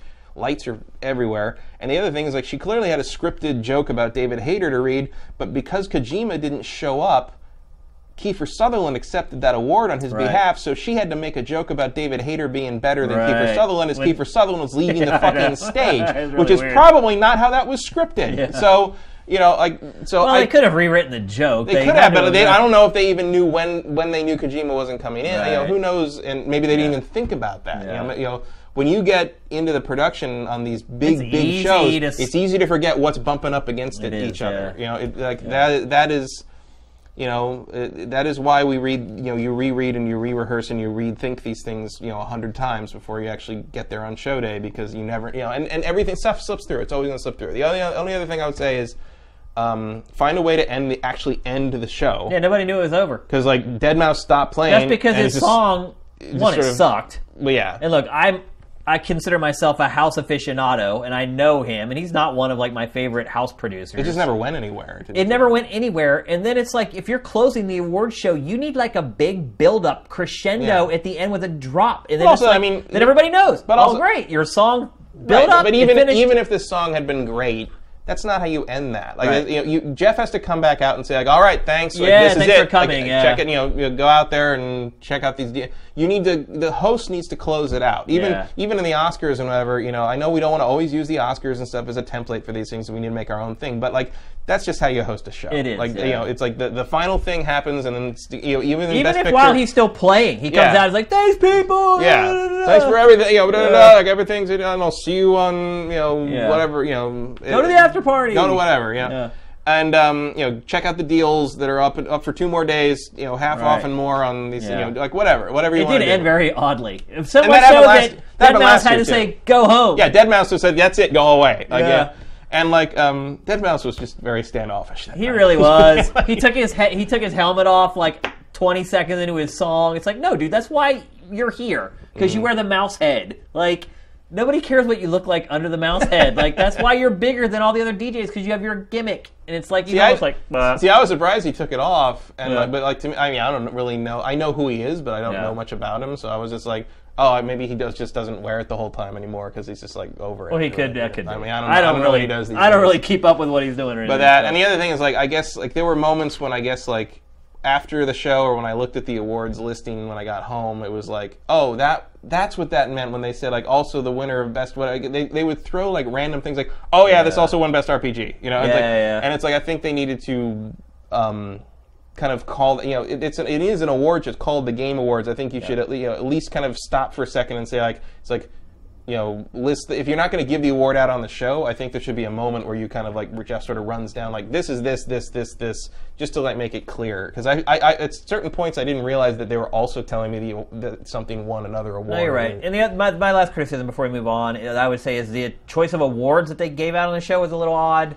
They Yeah. kind of skipped over some of the bigger Some- genres. sometimes that can be dictated by like um, Who's gonna show who's up. going to show up, and also like you know, like you give best RPG out to The Witcher, and then you give it, a, you know, The Witcher won enough that like you know, I don't think you want to have to have that poor guy who wore a T-shirt, yeah, with his own game name on it. up there all the all you know four or five times. Um, although we did get a great GIF out of him, Yeah. um, with the misannounced card, which Yeah. is like what the fuck. Yeah. Um, so I, I get why they're doing it because you never quite know who's going to be there sometimes. But like, yeah, it was like weird that you know we got we got best shooter in the house, but then we didn't see best RPG, Yeah. and then we.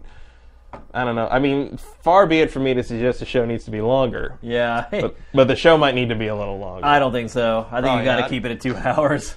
Oscars three and a half hours. Yeah, and I don't watch the Oscars ever. A I don't lot even watch of people for a watch the minute. Oscars, though. I don't know. I think those people are like 80 years old. Yeah, well, one day we'll be 80 years old and watching this, so Uh, I probably won't if it's three hours long. Geoff will still be hosting. yeah, he probably will.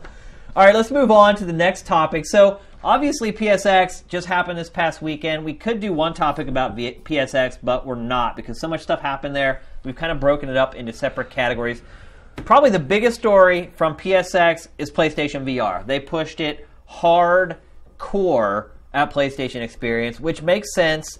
You know, essentially, if they actually hit their release date, this will be their last big chance to really promote PlayStation VR and promote it. Did they ever? I was blown Yeah. away by how much PlayStation VR stuff was there. Um, Maybe, uh, maybe the live demos yeah, a little risky. No, well, it was so yeah. The PlayStation VR fiasco, so to speak, mm-hmm. reminded me a lot of the Kinect demo where he's like, "Bam, Bam! and- Underside of your foot. It's like it, never underestimate the ability of stage lights to screw up some kind of motion control situation. Yeah, I mean, I don't even know what happened here. Like his arms just disappeared, and they started Well, like they're tweaking using out. well, they're using move controllers, right? So you're still dealing with light and yeah, infrared, and, like, you're right. Stage the PlayStation Eye camera picks that. up Yeah. those little Yeah. balls on the controllers. Man, and- and it's any you know anything can mess with it. Like, like hell, when I did when I got my Wii U, I did the Wii Wii U transfer thing, so you have to have both systems on. Yeah. And I had both on, and like the one sensor bar, the two sensor bars for each system were interfering with each other. Right. And so like I had to like turn one off you actually Right, get right. the thing to work. So that stuff is very sen- can be very sensitive, and like stage lights don't care. Here's Like, the problem for Sony with this, though, is that this was like, other than a couple other games, this was like the big demo for PlayStation VR. yeah. And if you're trying to convince, you know, they've said that you can expect to pay as much for this as you would pay for a console. You need a better demo than that, man. Like, Yeah. and you know, they didn't. The two guys who were doing it didn't pl- pay, didn't play it off especially well when Mm. they started having issues. Like, like it's worth it to reset. Like I understand Yeah. when you're on stage, it's like really nerve wracking. You're like, oh, we can't stop this. But when you're talking about a product that you have spent probably close to a billion dollars in R and D, you might want on, to just like reset. sometimes it's better to just like go to the host who can sit there and kind of warm up the crowd while you like reset. Like bad decisions were made here, Matt, on Mm-hmm. on this demo, or at the very least, you just end it. You're just like, oh, we're having problems, and you just move on with the show.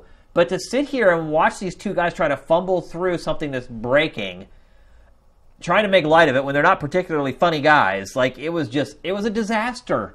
Like it really was a complete Well, it also, disaster. it also kind of highlights like part of the you know there's some interesting it's things funky. in here. It's finicky, right? Yeah, well, there's also some interesting things in here, but like the part of the problem for me with the whole PlayStation VR presentation stuff here was that um, while a lot of it looks like oh that would be fun to mess with, a lot of it, it most of it just looks like the same shit that was on the Kinect that ends up in the back of my drawer. It does. Like I don't see anything here that would want me, make me spend 400 500 dollars on something except one game. Well, let's we start haven't gotten to ripping through yet. these here. So let's talk about one, which I think the one that you're, you're talking about is Rez Nope. Infinite. No. Although Rez Infinite's very, I love Rez, so like, yeah, if I got a PlayStation VR, I'd absolutely play Rez Infinite. I will Yeah, I play mean- Rez Infinite without VR. I don't care. I, I love, I love Rez. Yeah, I uh, I love Rez as well. I, I went to Japan a few years ago, and I finally got myself a Trance Vibrator. Nice. I got one of those. What was that? Like a 2005.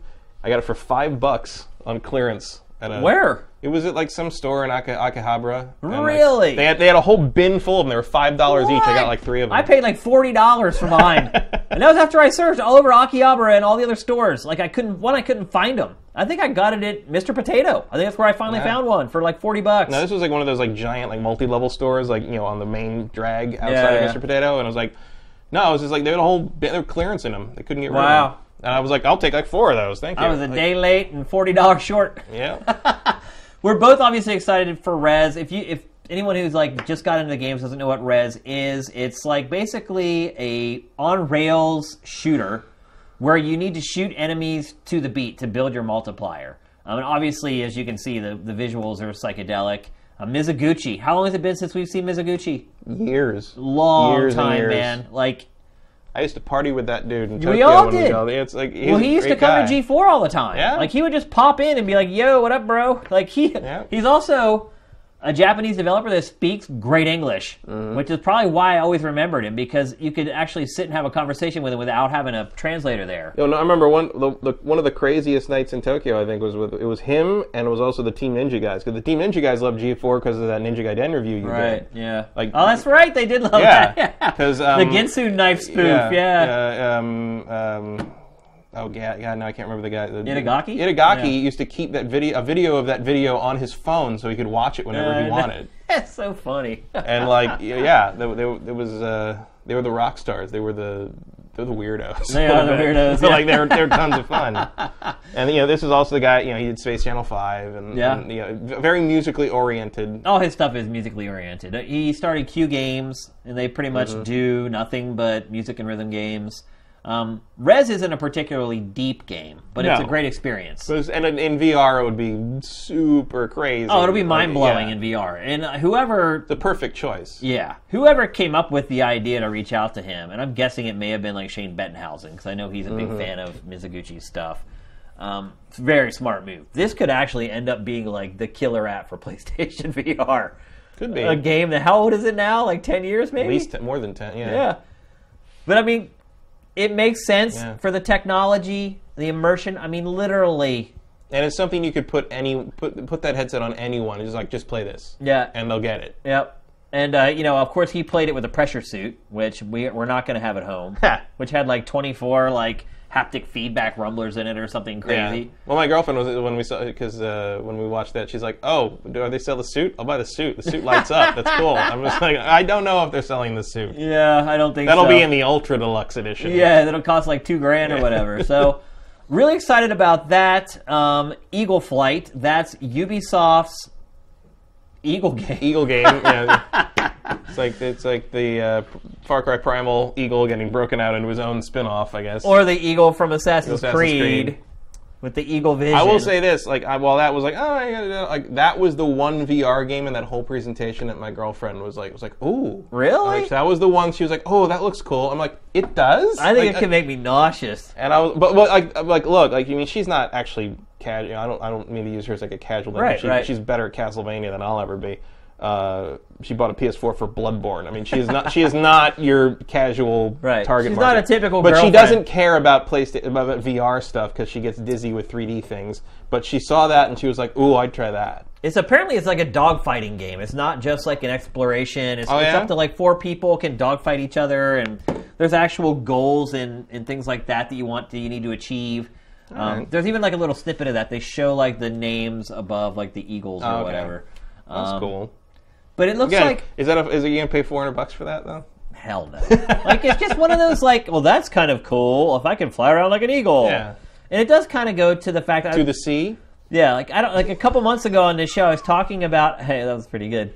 I was talking about how VR can kind of reset the whole industry because things that are so simple in Yeah. regular games now can become completely compelling in VR, and like just flying around could be pretty exciting in VR. But they also don't demo. You know, it's like these demos are also kind of hard to look at in the sense that like a lot of these are PlayStation 2 graphics. You know, in places. You know, and it's like well, like you have to sell the experience over the look. Like you can't. You know, because I can easily see someone looking at something like that and be like, "Well, why would I play that when I can play like Far Cry Primal or The Witcher and it looks it looks great?" And it's like, well, because you're not getting the experience out of it. But at the same time, I can argue that, but I can also be like, should I pay five hundred dollars for it? Mm, Well, this game t- graphically looks pretty good. It like, does. It doesn't look bad. We're going to get to some of those games you were talking about here in a minute. Psychonauts and the Rhombus of Ruin. points for Shortest trailer ever. Yeah. Lasts about five seconds. You're going to see it here probably 10 times in a row. I try to talk about it. points for being maybe the first game to ever use the word rhombus in the title. Well, points for also making fun of Palmer Luckey Oh yeah, yeah. and his whole time cover or whatever. So apparently, this game takes place in between the first, the end of the first game and the beginning of the second. It's like a filler in between the two games. Um, not much else is known about it at this point. They don't say whether it's like a 3D platformer like the original. Um, we really have no idea. I would think not because that would be very hard to. Yeah, I mean that's kind of what the franchise is, though. I feel like it, it, I, I don't know what is it. I mean, maybe it's just going to be like a like a Rez or House of the Dead style kind of shooter thing. Like, I don't know. Like, There's I- really no details about it out there at all. Like all they said is where it fills the plot, and that's pretty much all Yeah. they've said. So, kind of excited for that, I guess. Like, I'll look at it. It's again. It's like if you want to drop a free PlayStation VR in my lap, I'll play that. yeah, yeah. But like, so far I don't see even cumulatively. I don't really see anything that makes me want to buy one. Well, let's keep plowing, Matt. Ace Combat 7. So here's the one that we thought was going to be in the Game Awards. Rumors were saying it mm-hmm. was going to be in the Game Awards. It ended up not. It ended up being in Sony's press conference at PSX. And now maybe we see why. It's because it is for PlayStation Right. VR. This game probably will make me vomit when I play it. This is my this is my of all the PlayStation VR stuff shown. This is the one that I'm most excited about. But again, you can play it without the VR. So Right. It's again. Will you play not- it with or without? Well, I'm not going to spend four hundred dollars for a headset to play it in VR. Like I don't. Again, like there's nothing. Not play it in VR, you mean? Well, I'll, I'll play it. I'll play it not in VR rather than spend the money on a headset. I Oh, I'm saying if you had PlayStation VR, which oh, would you oh yeah, for sure. you'd play it in VR? yeah. You probably wouldn't be as good at it. Plain stuff. Oh, I don't know about that. Really? Plane stuff. Plane stuff. If you have an in-cockpit view, plane stuff in VR is really good. It's, Oh, I know. I, I'm better at them at the dogfighting sims and the VR stuff than I am normally because you have much better spatial awareness. I think it honestly will make me sick. It might. It may look. I don't get motion sick. I don't get dizzy. I don't, I don't either. I can ride roller nothing coasters at all all day. But when I played that Eve dogfighting sim, I got a little woo, So and, and they're, yeah. they're like, "Look at your body," and like you look down at the virtual pilot body, and like, and then yeah, it all recentered, and I was fine after Yeah. that. But like, I never get motion dizzy, anything like that, and like 10 seconds in VR did it did it to me in that Well, in that that Valkyrie game did it to me. That no was other Valkyrie, VR yeah. game has done it to me. That's the only one, and it did the same thing to me, man. Like I was like, oh my god, I'm a barf. Yeah. So I'm not sure. Like I didn't feel nauseous, but I felt like just my head spun. I was just like, I have Yeah. no idea where I am. I don't know. I have no sense of orientation. So I'm actually I am wondering like if Ace Combat would be different because you'd have a sky and a ground. Whereas like the reason I got so dizzy in Valkyrie was it's just a big space ball. You know, so Right. it's just like a big. Um, you know, open There's no point open of reference. field. There's, There's yeah, no there's ground to no look at. orientation. Yeah. So I think that's what happened. But I think in a in an atmospheric game, I wouldn't feel like that as much. But again, uh, Rez is a great choice. This is a great choice because in cockpit stuff, driving or flying, and like kind of that you know that, that virtual reality floaty thing, I think those are both kind of the, the, the easiest gateways into the VR thing. I think they're saying this is going back to like a fictional universe again, whereas the last couple Good. games tried to be in like the real world or whatever. Well, six didn't, Vaguely. but Infinity did. Yeah. Infinity did. Um, yeah, 'cause- yeah. Assault Horizon tried to be real world. It- Right. It was basically their attempt to be Call of Duty, which Yeah. just failed horribly. It sure did. and uh, Infinity was like kind of vaguely something. It was Infinity didn't really have much going on, really, Yeah. uh, story wise or setting wise. But yeah, I'm glad to see them back in their fictional universe. Okay, Golem, which is Golem? created by kind of an all-star indie team. Um, the trailer that they showed for this game didn't really reveal a whole much. I mean, No. honestly, it looks like you just control a big stone behemoth. Yeah, it's a golem, right? Yeah, a- it sure is. and I mean, it's like the there's I the love how they break out. the third wall too, and how there's a character kind Fourth of wall. doing VR fourth wall, doing VR in the game. That is VR. yeah. Because like, and they set it up as like, oh, the golem's going to break into her Right. room or whatever, but it's actually her controlling. her controlling the golem trying to get into her room. Um, So it's you know, not a lot of details No. surfaced about it. Um, yeah, yeah, it looks interesting, kind of, maybe. maybe. I don't. like it says, Yeah. Next, modern. is certainly a premise for a game. Yeah, it sure is. It does seem pretty generic. Uh, next, modern zombie taxi company. Now, this is what you were talking about when you're saying PS2 Yeah. level graphics. This is basically what you're talking about. The game. It looks really garish. Mm-hmm. I mean, literally, it looks like my first video game. Like, Well, it's also kind of embracing the whole like, oh, like we can just do crazy. People are floating around like and awkward and like, oh, well, what's like that? Zombies are like that. So let's just have physics shit thrown all. It's, it's almost looked like Goat Simulator a little bit. in Yeah. In, terms of like just like let's just throw physics simulations at everything. Yeah, I think this is this could end up being the epitome of really stupid things in other video games are actually kind of fun in VR games. Yeah. like Because it's like one thing to look at this and be like, "Oh, this looks ridiculous," but if you imagine like this being your world, like Right. everything you see is this, like it could, you know, maybe there's there's something there. well, it's like Crazy Taxi with zombies, basically, Yeah. right?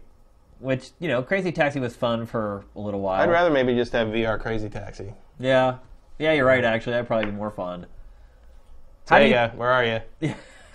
There is a kind of a Crazy Taxi thing in Yakuza Five, though. So Yeah. maybe they haven't forgotten. Here's the thing, though, with these games is like you look at that game, you're trying to sell PlayStation VR to somebody.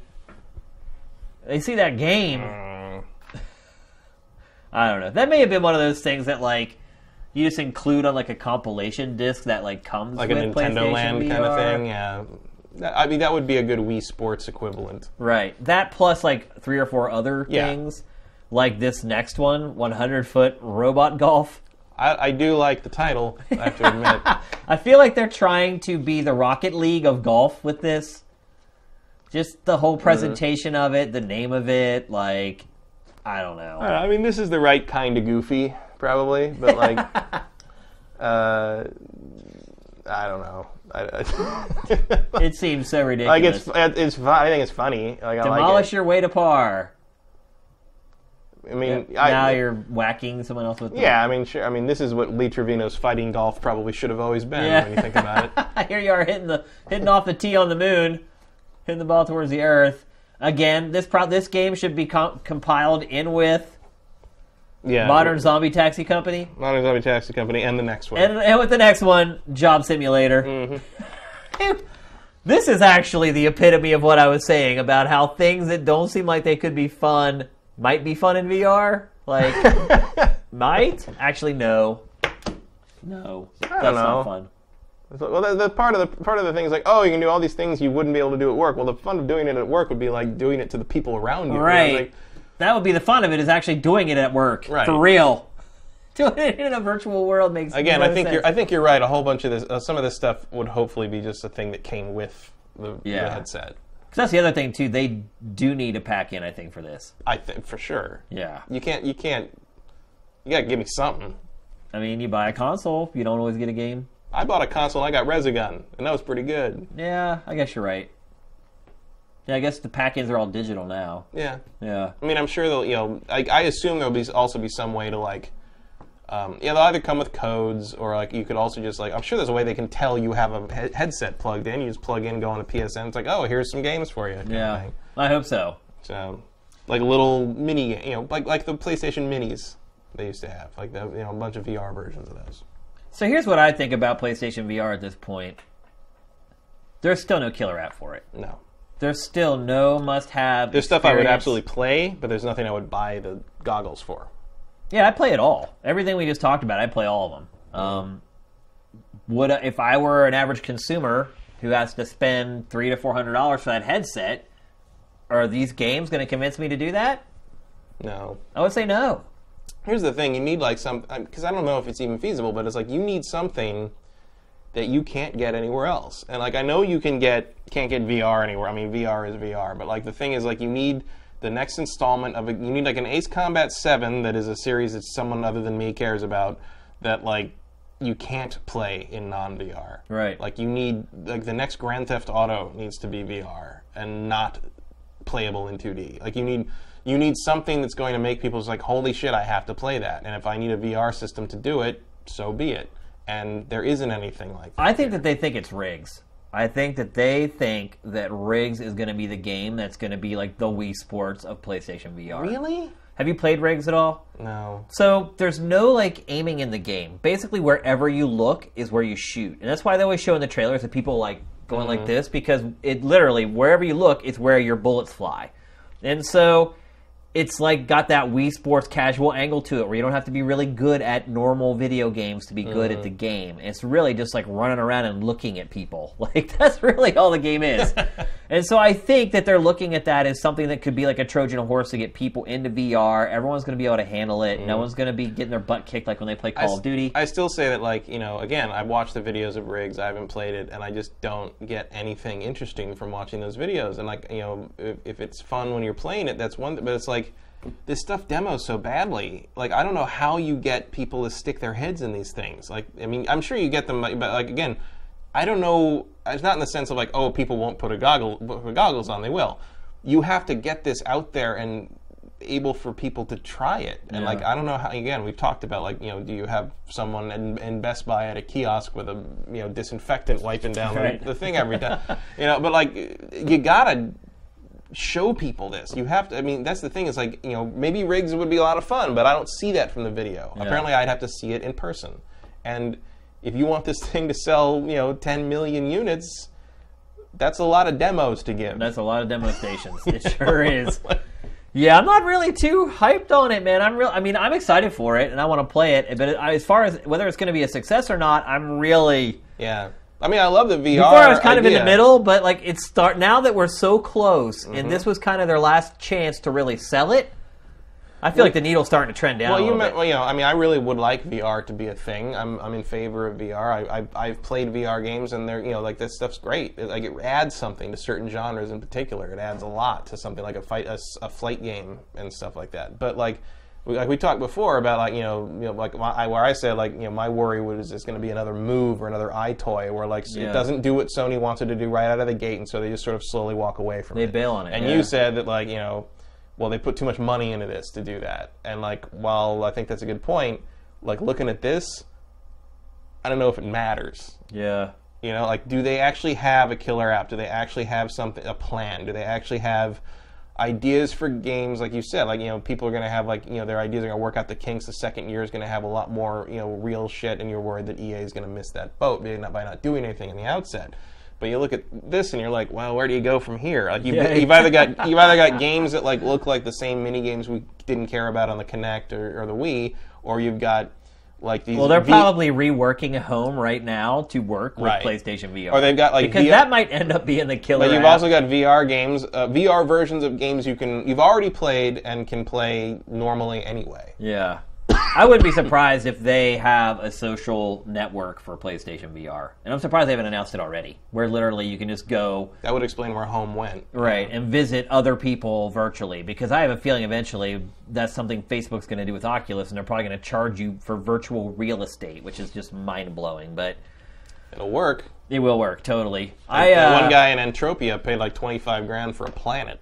Remember that? That's what I'm saying. Like people are crazy when it comes to stuff like that. They really are. Uh, yeah, I'm really starting to become pessimistic on PlayStation VR, Matt. I hate to say it, but this was kind of their chance to really show it off in like their big demo tanks, like. Like you said, probably the biggest game that'll work for it, other than Rez, is Ace Combat. You can play that without VR, and I I'm probably still would waiting for the No Man's to. Sky announcement. Yeah, still nothing. No, I feel I can see why they didn't. You know, because No Man's Sky was originally shown on you know VGX. Yeah. Geoff's show the year before he started the VGAs Right, right. or the the, the Game Awards. Um, is- I'm never going In to that say disaster of a show. Yeah, well, I'm never going to say. I'm never going to a- not accidentally say VGAs. Oh I'm yeah, trying to say it's just TGAs. impossible. Yeah. Um, but uh, you know, so I can see why maybe Sony would feel like we need a break from that game because at a certain point, at this point, it's like, what else can you show? It was Man's named most anticipated game at the Yeah. Game Awards. I was surprised by that.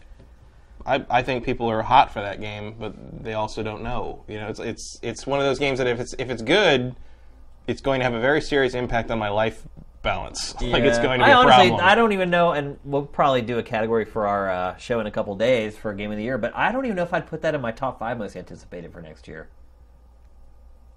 I really don't know if I would. I gotta go. I I know you love it. I hope I love it. Speaking I of go, we need to move on uh, to the next topic of the Big Six. I think we all had our we said our piece on PlayStation VR. Next, we're going to talk about Paragon, which was the game that Epic had built up for literally weeks and weeks. They debuted this game with just like a character teaser, and they put out like two or three before it was finally unveiled. It turns out it's a MOBA for PC and PlayStation 4. Do we need another MOBA, Matt? We didn't. That's even, hard to we say. didn't even Another really need MOBA, the Matt? last three MOBAs. Yeah, Look, League of Legends rules this space. for Uh, sure. Blizzard has carved out a little bit of a niche. Dota 2 has certainly a, Oh. a growing audience. Um, Oh, Dota 2's huge. why are you even trying? Is Here's my question. Like, it's like that when people would launch like you know MMOs because World of Warcraft was big. It's like, no, World of Warcraft is the big one. Like, Yeah. you don't, you aren't going to get a slice of that pie. Like, what? Well, Not one that's going to sustain you. So I don't know what the point is. Here's Especially what- so much work you have to put into these things. Right. And here's what MMO developers have discovered is that like they're a lot of work. They're Yeah. hard to make. And if you can't differentiate yourself in the market, you have no chance. And that's why every contender that stepped up to WoW has failed. And so when I saw this game, I was like, how does this differentiate itself? Well, it's predominantly a shooter, a third-person shooter. But the problem with that is that the game that you didn't mention, that, you, that we probably should have mentioned, is Smite. This game looks just like Smite. Granted, the production values are better.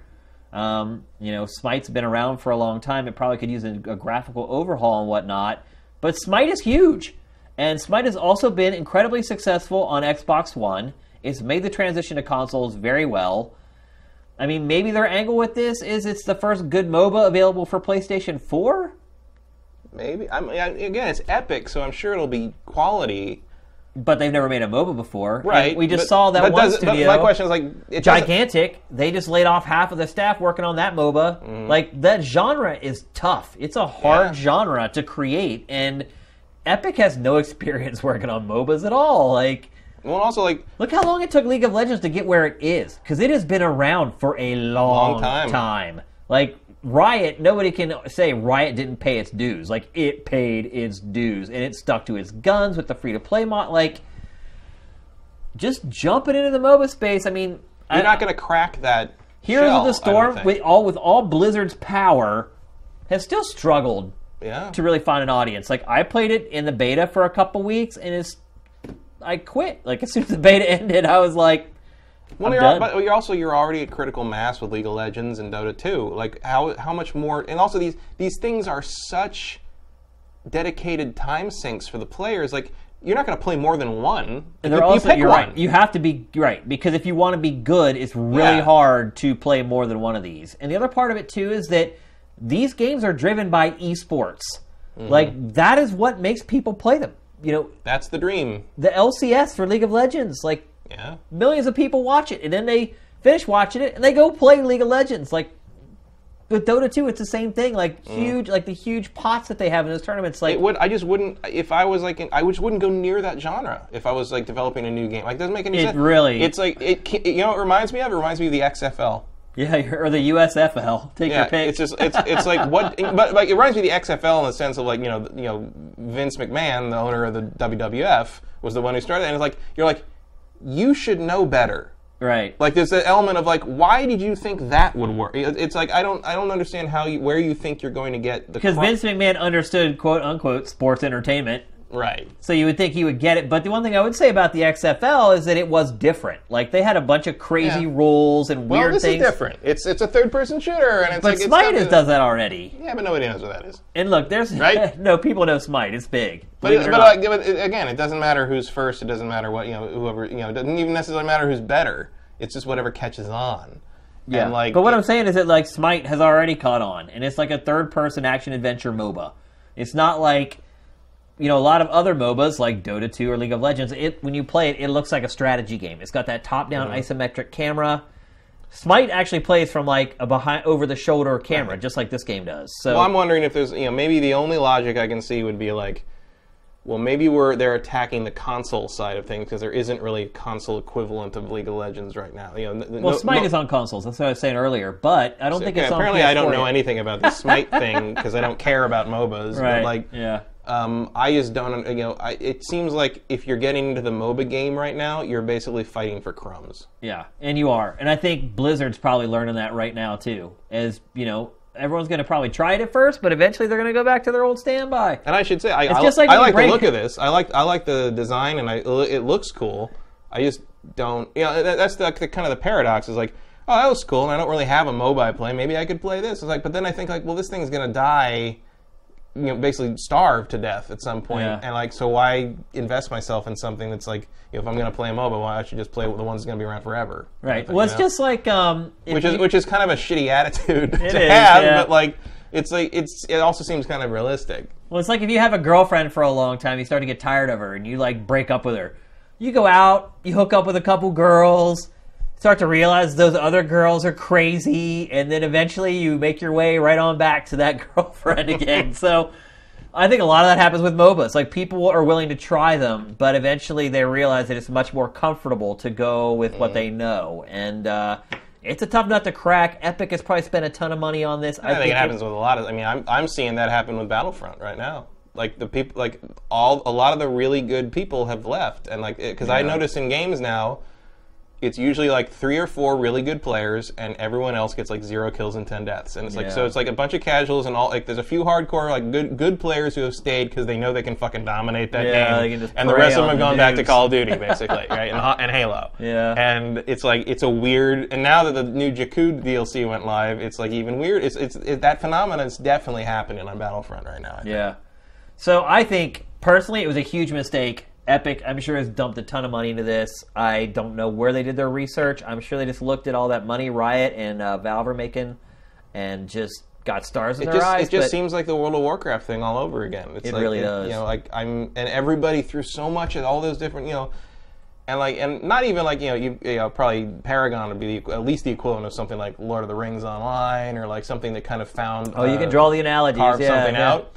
But like you know, but I'm thinking about stuff like um, you know, like Shadowbane. Right. And like, you know, like those little, Yeah. those little like things that, are, or the ones Well, that got look, like sadly Epic- hyped up and never went anywhere. Epic is, for lack of a better term, an epic developer. Like Yeah, they've they're made big enough great to games force in the the past. issue a they little have bit. enough cachet that people will try the game. yeah, And uh, it's sometimes not going all to be can ask for. ignored by any Right. means. But will it hold? Probably not. It didn't. It has, doesn't seem to be working for Blizzard. So And if Blizzard can't do it, like that's what I'm saying. Yeah. With all their power, they have their own con. Epic doesn't have their own con. like, and still they can't convince Riot people does. to leave. Yeah, right. Sure does. yeah. All right. so every, let's- every day is a Riot Con, really. yeah, I mean, when you have 20 million people playing League of Legends every Yeah. day. All right, so let's move on to the next topic. PS2 backwards compatibility on the PlayStation 4. I feel like this was a total knee jerk reaction to the Xbox One backwards compatibility, which, by the way, is backwards compatible with last gen, not last last gen. right. Is there any reason for this, Matt? Do we need PS? Have you tried it yet? Well, no, because I won't pay fifteen dollars for a game I already fucking own. Yeah. Uh, There's so much wrong with the program. Look, I don't like that if I already own virtual console stuff on uh, on They the want a dollar? That like Nintendo wants a dollar to upgrade it to the Wii U version. yeah. But at least they don't want to charge me full price. Yeah. Like that is. n- I mean, granted, I don't own like a couple of the, you know, but like Dark Cloud. Dude, you could buy Dark these Cloud? games. I know, dude. You could buy these games on eBay right now for like a dollar or Yeah. two dollars, and they want And, uh, fifteen dollars for a digital version. Well, obviously, you know, yes, they're up upscaled to 1080p. They have trophies, whatever. But like 14.99 is too high for an impulse buy of, of Dark Cloud for me. And I love Dark Cloud. I the one thing I love Dark Cloud two. I like both of them. I thought the first one was a piece of junk. I think first one was okay. Dark Cloud, and, and there are people who think that Dark Cloud 2 got overcomplicated, and I can see I can agree from. with that, but Although Dark like Cloud Dark- one was way too basic. I like Dark Cloud 2 better, but I think Dark Cloud 1 has its merits. I think Um, both of them are kind of overrated, to be honest with you. And uh, I don't know why there's this weird fascination with Dark Cloud two. people love the idea of going in a dungeon, coming back out, and building a town. Talk about is. creepy art. That game had creepy game art. creepy art. uh, but I, one thing I will say in their favor is that I, you know, they have the Grand Theft Auto trilogy, which is fourteen ninety nine each. Yeah. And strip some songs out of the out of the radio stations, and doesn't even run at a stable thirty frames per second. And Yeah. anyway, so forget that. Sony's Um, choices of games have been very bizarre. Well, here's the thing about the choices of game. I was going to praise their choices of games so far, not Really? necessarily because I'm super interested in that shit and all the things they're putting up, but because those games are only on PS2. They are games that are not do not have PC versions. They're Right. games that you you can't well, play they can only Mo- they can only publish first party stuff. They can't. pu- They have to. The third parties have to handle their business. Yeah, well, but they'll get there. But like what I'm saying is like the other, you know, Rogue Galaxy, uh, Dark Cloud, War of the Monsters. These are all they don't have superior PC versions that you can just buy for like two bucks on Steam. So at least they're picking things. Like War of the Monsters is a good game. I wouldn't pay. Yeah, I, I wouldn't mean, pay fifteen bucks for it. They're all but- good games, but Sony has great games on the PS2. Like, look, Mark of Kri, kind of a, a critical darling. It's got that weird kind of combat thing where you use one stick to like target the enemies, and Mm-hmm. I like the the other. sequel better actually. Yeah, I'd agree with that. War of the Monsters, probably a little underrated, probably deserved to sell better than it did. Twisted Metal Black, that's pretty much a certified hit. But like they're if you're putting a service out there for the first time, like these aren't the games that you launch it with, man. You don't launch it with these kind of B and C level games. Like why not a Jak and Daxter game? Like Because they already have remasters of that out. I don't know, man. Like I don't know what else is left for them to do. Is this really all they have left in their catalog from the PlayStation 2? Mm. Like the best-selling console of like all time until the PlayStation 4. Well, what are the other things you would put on? I mean, you put, you put God of War games remaster. You put uh, Ratchet and Clank remaster. Jak and Daxter got a remaster. Kingdom Hearts remaster. Like all the great stuff has been remastered already. And yeah, most of it's on PS3, which doesn't work on PS4. But that's a process like that, you know. And a lot of those games that have been remastered, those remasters are still in print. You can't Yeah. undercut those sales. Well, Like, I think those sales have probably dried up. At Probably, but it's still up there. You know, it, it, I I think, and it's still kind of like, oh, you're, you just want to turn around and charge me again for games I already bought remasters. Out like, I think yeah. what this really shows is how anemic the first-party support was for the PlayStation 2. PlayStation Two was a third-party monster. It really was. sure. Like No they really. I mean, look, they've come a long way, Sony, with this first-party stuff. Oh, yeah. Like the PS2 era, really, the exclusives for it were not. No, great. Sony's first-party renaissance in in the PlayStation Three was Yeah. like people don't give them enough credit. I don't think they Well, really I think people forget what it was like Yeah. on the PlayStation 2. Like, But like it's, I mean, if you're not going to give me a break on stuff I already own through PSN on the PS3, like I'm kind of not in favor of you at that point. Like, Another thing I would say, too, like I is- get like you don't want to do the thing with the discs because I could probably I could pick up a copy of Dark Cloud on disc for like a 99 cents somewhere, stick it in the PS3. It's like, oh, you get like a super discount. It's But like, you know what? That works on Xbox One. true. like that was what I was getting at. Is it like the system that they've employed for this one? Like I don't know why they chose a PS2 to do it with. Why wouldn't they use do the PS3? Because they can't. Why? Because you'll never emulate the PS3 properly. Because of the cell this processors. stupid cell You will never see a functional PS3 emulator, like um, maybe like 40 years from now. But that thing is so weird and so strangely architectured, and those cell processors are so strange. I mean, you're just never going to see it. It's. I mean, look, look at the fucking Saturn. There's no functional Saturn emulator still, Right. and that was just a 3D board bolted onto a 2D board. Those PS3 is all proprietary. You're never going to see backwards compatibility for that thing. Which is why all, most That's why they bought Gaikai. It's also why most third-party games on the PS, PS3 looked like crap because it was you had to write to the metal to get anything out of it. Yeah. So And that's why Uncharted looks so good, and like the other stuff couldn't even run at that frame rate. right, and so my point is, is that the backwards compatibility on Xbox One destroys this backwards compatibility on the PlayStation 4. Like I mean, it's it's like in is, many, is, in every conceivable way. is it like the people's fault who are running the PS4's fault that like they you know Sony made a lot of bad decisions in how they did the PS3? Not really, but I think no, that's, they, they- that's Ken Kutaragi's fault. yeah, but they but they have no. Like they're doing the best they can, but there's nothing to really work with, you know, because all the best PS2 games are through. You know, again, they did launch with the three PS2 Grand Theft Auto games. Yeah. which you know that's a good deal. They're, they cost too much. I, I don't I don't know why you. They all cost too much. PlayStation Now costs too much. Although they Yeah. just dipped it down to 100 for a year, but Sony's got to work on its pricing on a lot of stuff. Mm-hmm. Like like for as good as like the free games on PlayStation Plus are, there's all these other things where I'm like, well, I don't really impulse buy stuff from PlayStation Network very often because Yeah. the prices are not not really there. unless you get like one of their flash deals or whatever, Yeah. screw it. And I would totally, I mean, I would pay five dollars for Dark Cloud, no question. But like I think most people would. fifteen, Yeah, no way. Not when you go buy it at a yard sale for 50 not for a cents. PlayStation Two launch title. Exactly. Come on, I mean, trophies aren't worth that. To me. Nope. Uh, trophies aren't worth anything to me financially. So I just don't even care. All right, so let's move on to our PSX 2015 wrap up. So we've already talked about kind of the PlayStation VR side of the whole show. Now we're going to talk about the, normal the games normal part of things. the show. the, the games you can just play. yeah, exactly. Um, so let's talk about the press conference itself. How did you feel, Matt, about the press conference? Kind of Um, excluding all the VR stuff. That's good. Um, I feel like they probably should have saved Uncharted for the end. I Yeah. didn't feel like they had really anything at the end to, to write home The- I about. felt like the whole thing. Well, so it started really strong, yeah.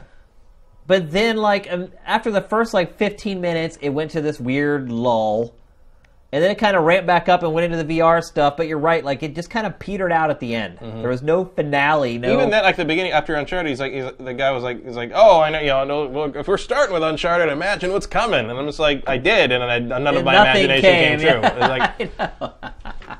I felt the same way. Uh, you know what? I was surprised to hear only 13,000 people were at PSX on day one. really? Yep, that's many- the how many figure were that there they the put day out. two? I don't know. I they didn't. I didn't even see the figure for day two. Day one, 13,000. Wow. Moscone Center holds a lot more people than that. Oh, it holds, just, like- just FYI, It folks. holds like 80,000 people or more. I mean, was that because like people can't get Friday off, or I have no idea. There's no explanation for it. They put mm. out a press release saying they were happy with it. They want to keep doing it, and day one attendance was thirteen thousand. Hmm. That That's is a a lot- lot of money to spend for thirteen thirteen thousand thousand people. people? That's lo- way lower than I thought. Oh, me too. I figured fifty. At least I figured sold out. I figured like you know I, I didn't even bother looking into going. The crazy part was that there were people that had camped out for like two days to get into the thing, to get into the press conference. Oops. Yeah. What, which goes back to what we were talking about before. Microsoft used to do something like this called X, and eventually it stopped doing it. And you know, we were talking about it. I think we were talking about it like four months ago or something. And I was like, you know, I wouldn't be surprised if this doesn't go on forever because Microsoft figured it out. Remember, Microsoft used to fly us to like Italy Yep. and like London because they had X like all over the world. And uh, Because Microsoft fans are all over the world. Yeah, yeah. And so I wouldn't be surprised if two years from now PSX isn't really a thing. I'm surprised it's still a thing. Yeah. that's how many people they're getting on opening day. Yeah, And I saw a lot of like you know talk on Twitter and stuff where people are like, I went to a PlayStation Experience and I don't care about anything they showed. Like, they're- and it's like, well then what? why did you go? Why'd you go? You knew Like, I was going to be there for the Like, I most don't part. think I don't think you know even if you're not interested in PlayStation VR, I feel like Sony's lineup outside of that is pretty solid standard Sony right now. Yeah. So if like you're into Sony, why would you not? why would you not like what they show? Yeah. So like I was I'm kind of like okay, well that's weird. that Well, you got to realize some people sacrificed a lot.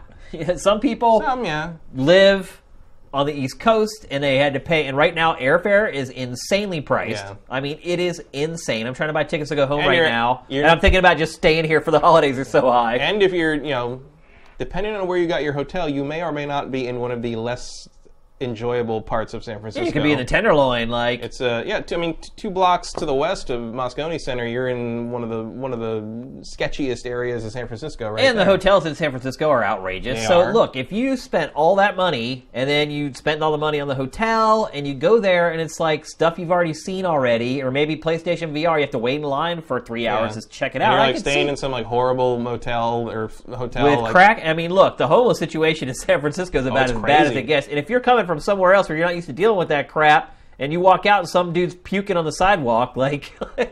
I could see where somebody could have went to that and been like, I mean, "Why that's did very. I do this?" If, I don't know if you've seen the the map that one guy keeps online of where of all the he updates it regularly of like where all the human shit has been Yeah, found yeah, I've on the seen that, streets. yeah. Like that's right in the heart of where all the main concentration of that is. Yeah. It's you know if you're not used to that kind of thing, it can be San, pretty Francisco, jarring. San Francisco is a, is a, is a shock at times. well, I remember the first. I I'm from there, so I'm like, you know, I go back like, ah, yes, home, you know. like, But like, if you've never been there before, if you're not ready for that, it can be a little off-putting. I don't want to go on too far of a tangent on this, but I will say the first, my first day of work ever in San Francisco, my first day working at GameSpot, I took the bus into downtown. I get off the bus. Mistake number one. Yeah, I know that was insane. I wa- but I was from Philadelphia, so you know Philly's crazy. I was like, so what? It couldn't be a big deal. So I'm walking down Townsend Street, down to Eighth and Townsend. That was when GameSpot was in the same building as Sega. Like in the same building as Tech TV. Right, in the same building as Tech TV. I'm walking down the sidewalk, and there's this homeless guy walking in front of me. I don't think anything of it. It's literally rush hour. And this was back when San Francisco was insane. Like 1999, the whole dot com boom, like people everywhere, gridlock on the street. Yeah, the first time. Yeah, exactly. The first boom. The guy in front of me, the homeless guy, literally stops, pulls down his pants, and just takes a dump right on the sidewalk, right in front of rush hour traffic. My first day going to work in San Francisco. And I was like, oh God. Welcome to the city. And I had lived in North Philly for like five years and never seen anything like that. In my first day, and like, there's people like a bus is sitting there, stopped, and you can just see mortified faces, all like looking out of the bus at this guy just diarrhea right on the sidewalk in front of everybody. Doesn't wipe, doesn't do anything, just stands up, pulls his pants up, and just keeps walking. It's like, You gotta go. You gotta go. but yeah, to get to, but to get to your point I point, like it when I make Tony laugh. That's when you know. That's when you you know know. you hit one. but to your point, like yeah, people coming from the Midwest or whatever, they see or some dude licking a tree. Like I saw people screwing trees or licking trees. Like Hey, the trees in San Francisco are pretty hot. Let's- let's not- and they're tasty. yeah. So yeah, I can see where somebody might come to San Francisco, and if the show wasn't absolutely amazing, they'd be like, "What did I do? I just It's we- wasted." it's weird. Yeah. It's a weird place, and you know, I.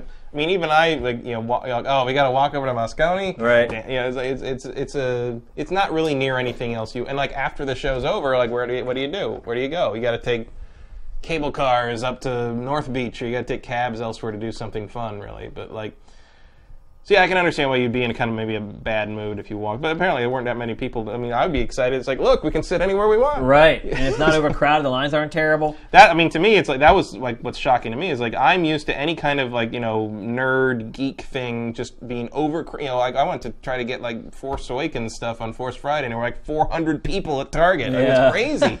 I'm, I'm, I'm like, Because everybody knows about everything now. Yeah. There's no down low anymore. yeah, there's no secret stuff. It's all Uh-huh. marketed to hell. It's all social media to hell, and like. And, There's and no being in the know because everyone's in the know now. Yeah, and I'm just tired of like going to do things like, things that are like related to things that I've loved since I was a kid, and that used to be like a few hundred people, and now there's like thousands, and I'm Yeah. like, I'm like, I can't even see anything, and like. So I like play something like PlayStation Experience. I, I would assume it would have been packed wall to wall. Don't even bother. Don't even Right. try. You're Yeah. not getting in. Kind of Here's thing. what I would say. Ni no Kuni 2 should have made it worth it for anybody that went. Yeah, there's one I didn't expect. oh my god. One, I didn't expect it. Two, it looks absolutely jaw dropping. Yeah. Like, it is the best looking animated video game I have ever seen. That's no hyperbole. Like, holy crap, man. I mean, I'm certainly it's certainly a, a it's what I would expect a PS4 version of that first game to look like. well, I mean, sure. look, we have like Ultimate Ninja Storm 4. It Yeah. doesn't look as good as that. No, but this is also being worked on by a very higher quality team. Meticulous, yeah. And uh, you know, I mean, I love Ni no Kuni. Um, I didn't actually finish it because it did turn into a grind. It at did, some point. yeah. I think I petered out somewhere around the uh, the pig city full of metal workers or something. But but I liked it. Yeah, it. that. But I loved it. You know, what the look of it and like all the you know the characters and everything. Like so, I'm glad glad it's getting another one. I hope they put out a remastered version. I'll buy that because I'm an idiot. It didn't sell well. I was. That's why I'm surprised to see another one. I mean, Yeah, like- I mean, you got to figure, man, the development that goes into these games. It's Yeah. not.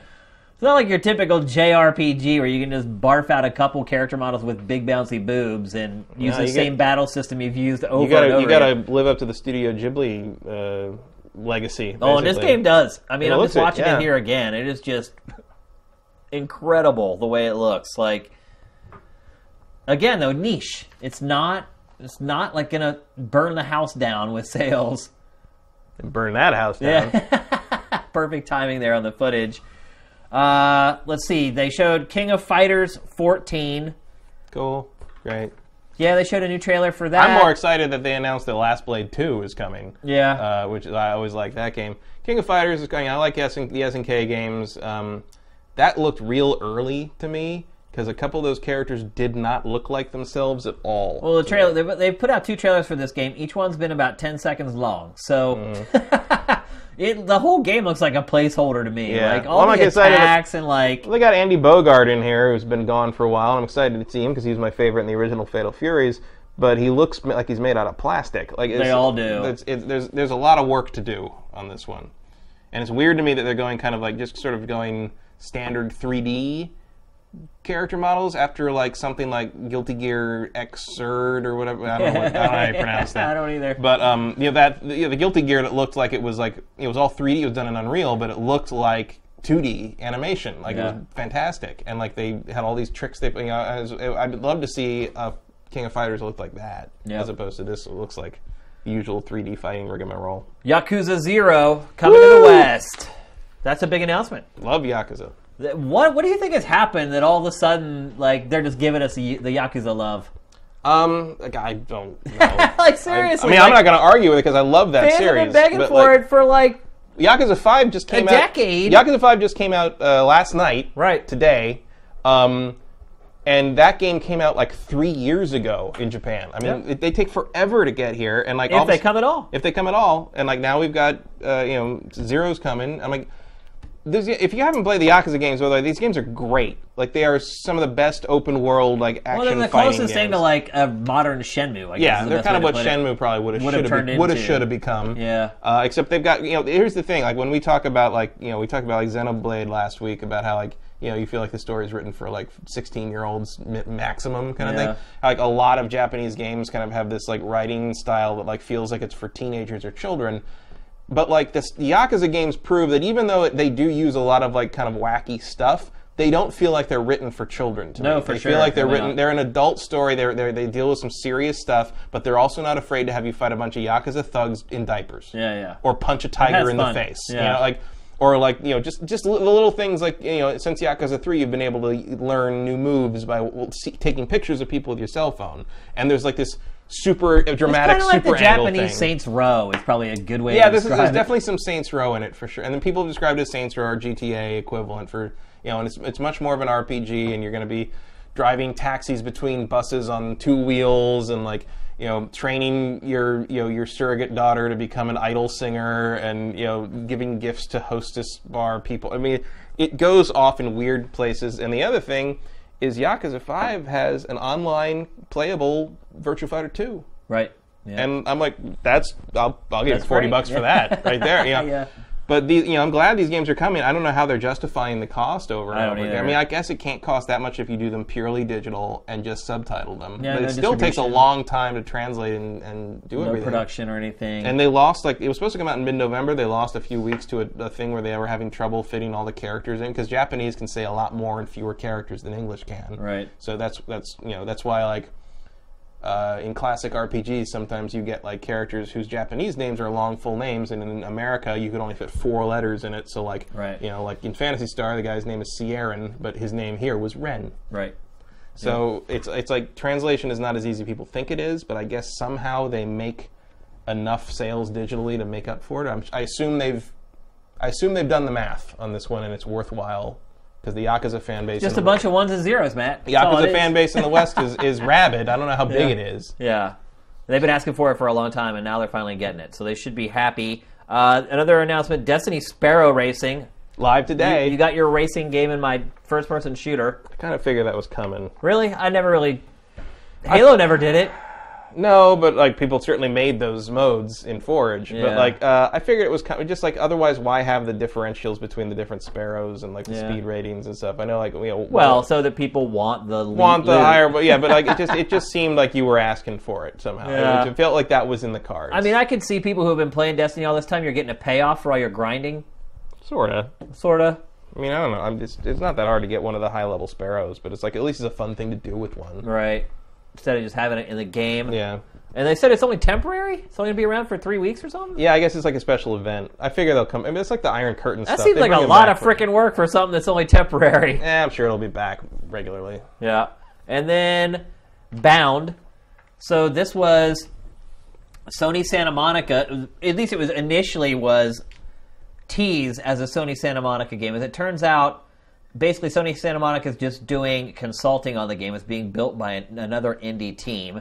This is a 3D platformer starring a ballet dancer, which Hmm. I hey, have, I, I gotta give it to helmet him. in Xenoblade. What'd you say? I think I have that helmet in Xenoblade. Oh, really?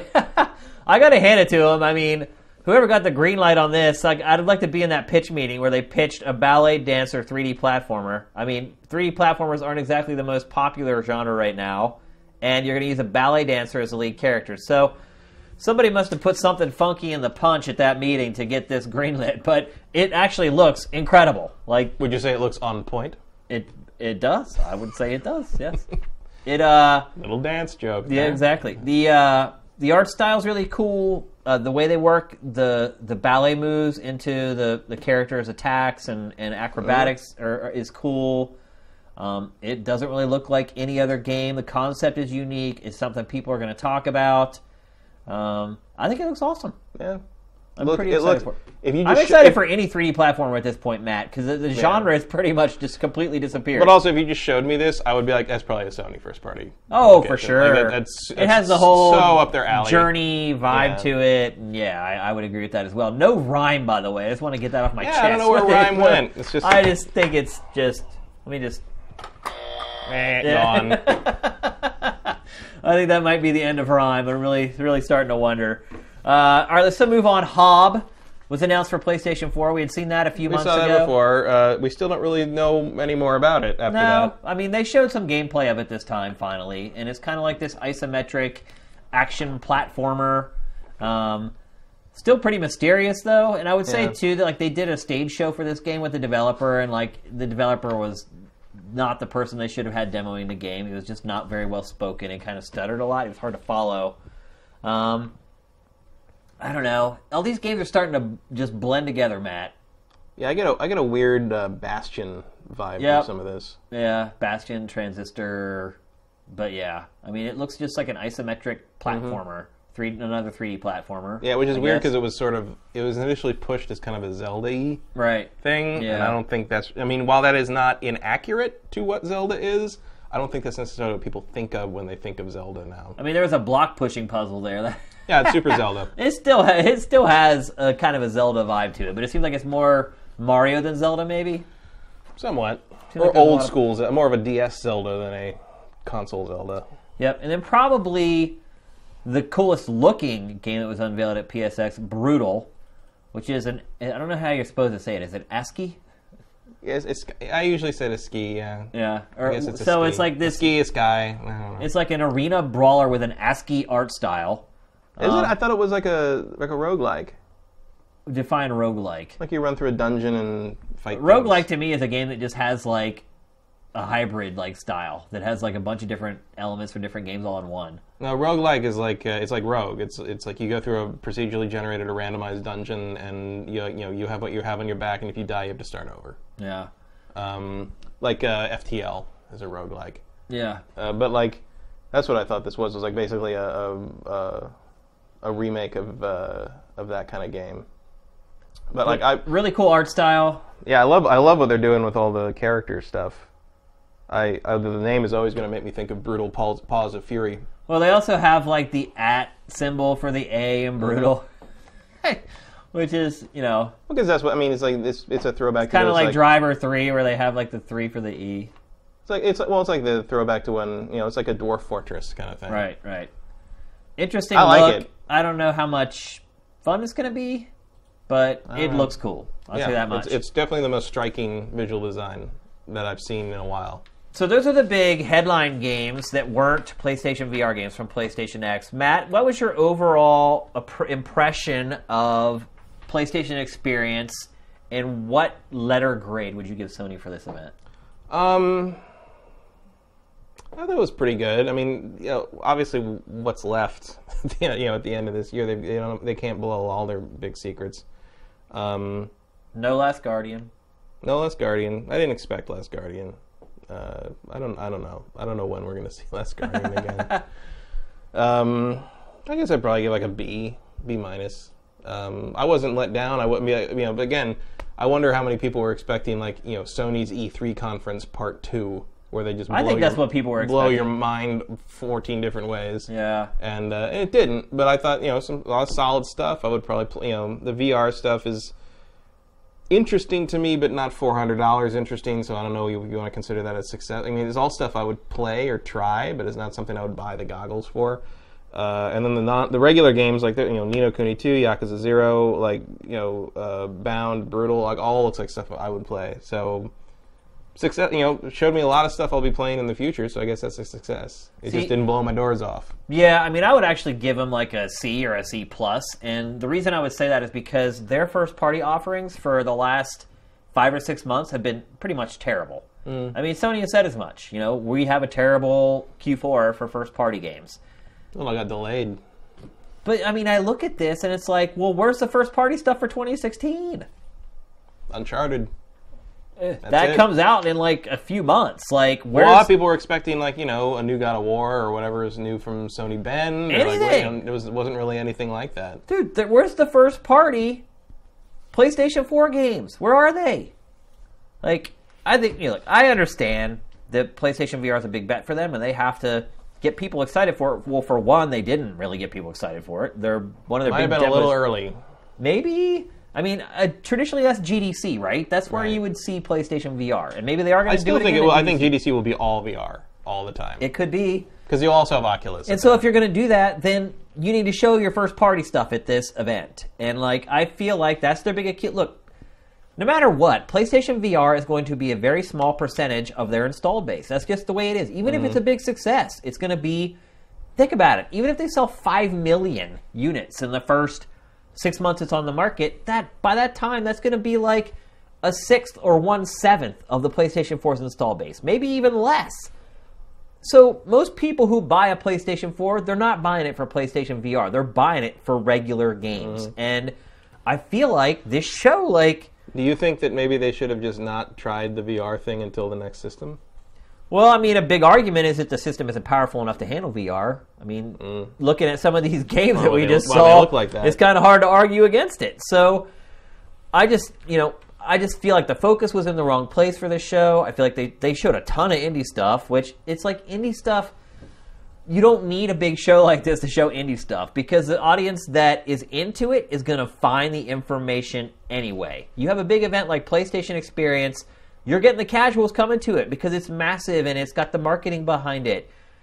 That you have that chance. It's like your second E3 chance to really reach those people who maybe only check out games like a few times a year to kind of get the their barometer set.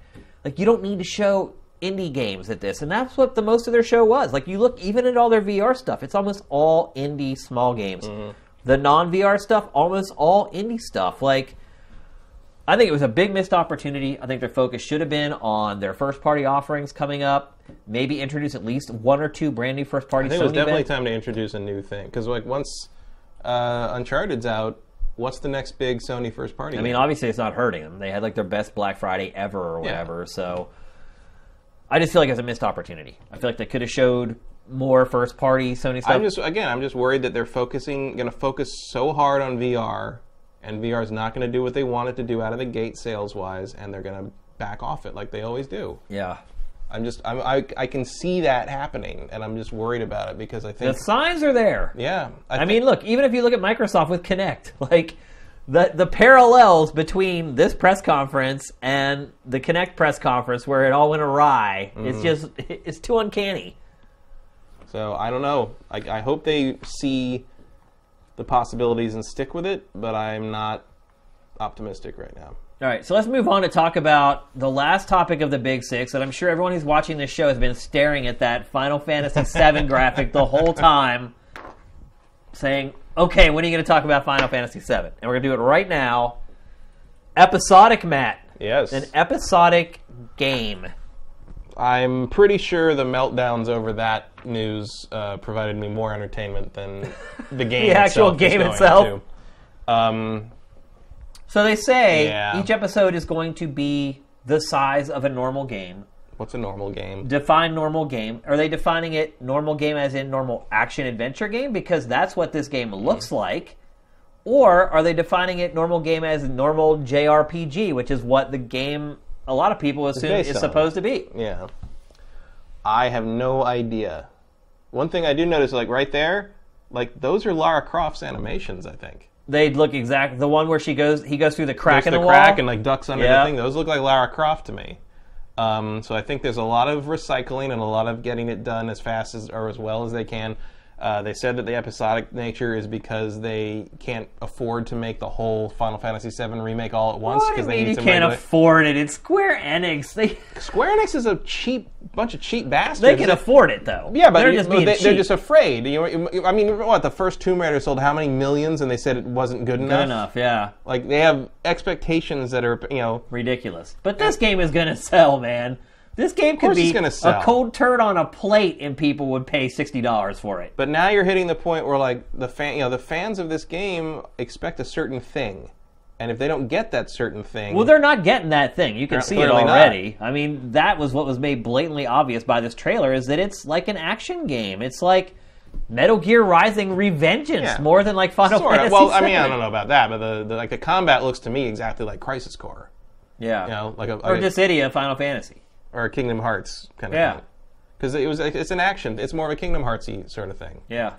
Um, and I think, think there's room to reinterpret the, the original game as that. You know, you know, standard JRPGs aren't really made anymore. Even the closest thing to a standard uh, kind of JRPG we've dealt with this year has been, you know, you know, in terms of something on this scale on this budget would be probably Xenoblade Chronicles X, which is still real time and Right. you know has takes a lot of cues from st- from MMO, MMOs and probably Final Fantasy 12 specifically. Yeah. Um, so you can't just remake Final Fantasy VII with better visuals. Like it's not going to fly in today's. I think it would fly though. I read a great editorial from Kat Bailey, who we were talking about mm-hmm. earlier from US Gamer, where she talked about how she accepts that they've changed the gameplay, but she also kind of lays out how a turn-based game could work and also talks about like the advantages of turn-based combat, which I agree with in a lot of ways. It's way Also more strategic and thoughtful. Well, also remember that Final Fantasy isn't turn-based because they have that ATB. You know, Right, right, you- active you time battles, yeah. If, if, if you if you let it run out, you get attacked. Like it, Right. it's, it, there's always been a time element, a non-turn-based element to it, going back to Final Fantasy VI, I think. Right. Um, so that, you know that doesn't matter. And I remember when It's Final still Fantasy turn-based combat, though. in a, in a sense, but there's a timer on you. I mean, you know, still I- the combat's the same. You just don't have as much time. You can't just sit there forever contemplating. Yeah, well, some people do like to do that. Yeah. I, I remember when Final Fantasy VI came out and Seven came out, and people complained it wasn't true turn-based Right. because you because you couldn't sit But there. look, this isn't. and this is obviously a different thing. Like- but uh, but also consider like yes, there are advantages to turn-based stuff, but the other thing is like turn-based combat, especially in games like like the old RPG stuff. That like you know JRPG stuff, I think was because the syst- the hardware at the time couldn't run what we were trying to portray. What was right, you know, and so if you can do you know Final Fantasy VII's combat in like this real time you know more action oriented sense, I think that's what they were trying to portray in the first place, and I think it's what they should try to do in a remake. And you can see them moving in that direction. in Final Fantasy 13 as well. I mean, that's it's there. It's it's what they're after. You mean 15? 13. Oh, Because you 13 mean way back when they started changing it? yeah, because 13, even though it's still pretty turn-based in, in, in that regard, they are still trying to do. they're- You know, they're they're clearly trying to ape how Advent Children's combat worked in Final Yeah. Fantasy 13. You're, you're trying to see these cinematic moves and the, you know shit's jumping around and people are flying in the air and like you know all this stuff's happening very independently in some cases of what you're actually doing with the controller in terms of choosing your options. Yeah. So I think this is the logical evolution of what they've been trying to do. Look, I'm not saying I'm surprised that it's Right. an action game at all. And if you really want to play, you know, uh, just a slightly, uh, you know, better looking version of Final Fantasy VII, play the PC version. It's got ported to PS4. That just came out Yeah, during PSX. During PSX, and like you know, that's there. It's like the original's not going away, but this is what they think is the way to remake this one. This is all. I, I'm not surprised that this is what this looks like. Episodic surprised me. I didn't. Yeah, I didn't for expect sure. that. Being built on Unreal Engine 4, not Mm-hmm. a proprietary engine, which I guess it's uh there's positives and negatives to that. I Well, guess haven't they? Hasn't Square completely shifted over to Unreal 4 at this point? except for Final Fantasy 15, I believe. Yeah, I think it's too late for that. Yeah. but like that's what because you remember was it 2012 where they showed their what was supposedly their engine for the next gen Right, yeah. Agni's philosophy that thing yeah. you know where the girl we and chased through that Yeah. whole vertical city Yeah. and that was like this engine I, I remember interviewing that guy like yeah we spent millions and millions of dollars developing this engine that will be what we use for all our games and it never came back again Yeah. they never showed up again ever again Probably because they started working with it and it was a pain in the ass. yes, and Unreal. You know, now Epic has all their, you know, their international branches where, like, you know, they have a Japanese office where you can go for support in the, for Unreal Well, directly there. have, like- and why would you pick anything else at Why would you? Yeah, I mean, other than obviously the improvements in fidelity if Right. you're writing your own engine. But otherwise, it's the like impression with all the going that far down, Yeah, you know? yeah. With all the libraries that everybody's already worked on, all the documentation you have for Unreal, and what I was saying is like the positive of it is that they'll be able to get the done, game done a lot more quickly. Mm-hmm. The negative of it is it probably won't look as good as it could. But looking at that trailer, I'm fine with it. It Looks looks, great. Fine. Yeah, I have no problem with it at all. Like So- visual design, I mean, it looks exactly like those characters are supposed to look. It will be interesting though to see how the fans react to this, and to see if like it still carries the same plot and I think it will. I mean, it's, the other thing is like, I'm very interested to see what the story of Final Fantasy VII plays out as with a decent translation and animation I can decipher. yeah, you're right. Because part, I mean, look, uh, I know like a lot of the Final Fantasy you know diehards that are like freaking out about this or really want to, you know, they were 12 or so when this when that game came out. Yeah. I was 22. Like my favorite Final Fantasy of all time is six. I think Final Fantasy seven. is, I think a, most people would probably say that. is a tremendous step down from six. I think it was aggressively average, and I was not impressed by it at the time at all. I think I thought You didn't like those FMV summons? no, well, I thought they're fine. That's what like, sold that game though. The FMV summons. They weren't FMV. What do you mean? The summons are real time stuff. The No. FMV was the cutscenes. Right, that's what I'm talking about. Yeah, there's real elaborate, like crazy, like, Well, like- CG sequences. Well, yeah, but those weren't the summons. The, Oh, sum- right, the right. summons were when you'd summon, like, you know, like all the Undyne and, and Oh, right, right, and yeah. you have to wait through the forty-minute cutscene of Knights of the Round. I just remember the commercial for that game, like, never had any of the gameplay no in it. gameplay whatsoever. It was Cloud on the bike and Cloud Yeah. staring at the city and like all. Yeah, it was. Yeah. It was it, um, that changed. Actually, there was there was some That changed the changed law, the basically. law on how, what you could show in game commercials. Well, that's why you now see, like, in-game footage. In-game footage, not, not in-game not footage. actual in-game footage. It's funny. Yeah, but it's like, you know, that that game was always pretty pretty average as far as you know. But it was a lot of people's first RPG, so Yeah. like they you know JRPG, so they didn't know. I don't want to say didn't know any better, but it's like that defined the genre for them. Well, they didn't have anything better to compare it to.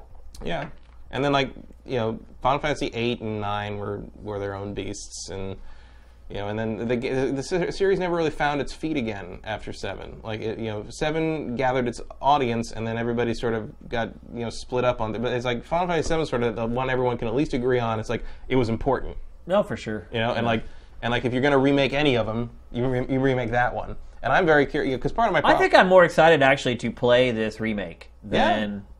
To, I would certainly not than 15. Certainly more. Yeah, I would. Well, I don't know about that. Well, because I'm curious about like a like I didn't like the story all that much ori- in, you know, when I played it originally, uh, but p- a large part of that was because the translation was terrible and like a lot of the character animation is just indecipherable in that game because like you know they they were trying to invent a new- you know there was a lot of character animation you know like kind of conventions in those old 2D RPGs, 16-bit RPGs, where you knew if a character did a certain thing, and jumped up and down, they were frustrated. Yeah. Right. They were trying, you know, you, you had a whole new language you had to kind of invent with these really crude 3D car- caricatures of these characters yeah. with no hands and like no mouth, and, like Yeah. they're it's terrible. It's it, even really even at the time, like that game was, was pretty terrible, subpar. And no, it doesn't count that they use pre-rendered background. Like it's like no, it look great. The back, I'm like yeah, the backgrounds are fucking paintings. Of course they look good yeah, and then you see the characters on top characters of are them. just like, "Arr," you're like, what the, like, I, I have no idea what's happening in half those scenes. You know, like, so like, I'm wondering now that you've got decent translation, you've got decent uh, voice acting, you've got animation that I can understand what I'm looking at because everyone actually has fingers.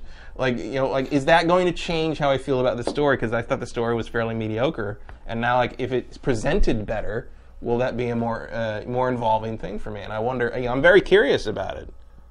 I'm very curious about what you know what you do with a lot of the voice acting choices. I'm curious, like you know, and I'm sure the fans are too. It's like, do you include Vincent and Yuffie? I think you have to because they're fan favorites, but they were optional characters in the in the original. Do you expand their roles? Do you make those their stories like big thing? Now you've got an episodic thing, you can kind of bloat it out a little bit more. Do they get much bigger chunks of side story for themselves? Like I would go for that. I'd be interested to see more of that.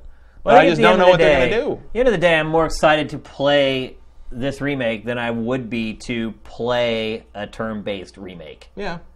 Also, uh, Like the industry's moved on. I know it's uh, people are upset that um uh like you know uh, I think Uematsu is not involved, the composer. Yeah. But I will say uh, the MIDI on the original PS1 version was horrendous and really screechy, was, even for the time. And Yeah. like I'm in favor of this remake just to get. I know there've been like orchestral recording, like CDs and stuff, but like just to get you know proper because the compositions, you know, the, the actual songs are great. The performance of, on the MIDI was. Not, yeah. and so like I'm happy to see this kind of you know these songs sort of get the get, you know get a performance that you know They deserve. does their just does them justice. Yeah. it's, it's good to see the music get the get the, the treatment it should. All right, so that's going to wrap up the Big Six. It's time to get to our trailer of the week. If you guys have questions for us, you should start sending those in right now. That way, with the delay on the live stream, by the time the trailer wraps up, we should be ready to answer some of your questions. The trailer of the week this week, I probably would have chosen Ni no Kuni too, but we wanted to talk about that. Um, so we are going to run a trailer that's also from PSX. This is for Nioh. So Nioh is I don't even know if I'm pronouncing it correctly. I believe Is the one. exactly. I think that's I think Nioh. Team Ninja's right. next game. I still don't understand why Team Ninja hasn't made another Ninja Gaiden game. Although this game appears to be like a cross between Ninja Gaiden and Dark Souls, so maybe they didn't want to slap the Ninja Gaiden label. Although I would kind of argue Ninja Gaiden was actually Dark Souls before Dark Souls existed.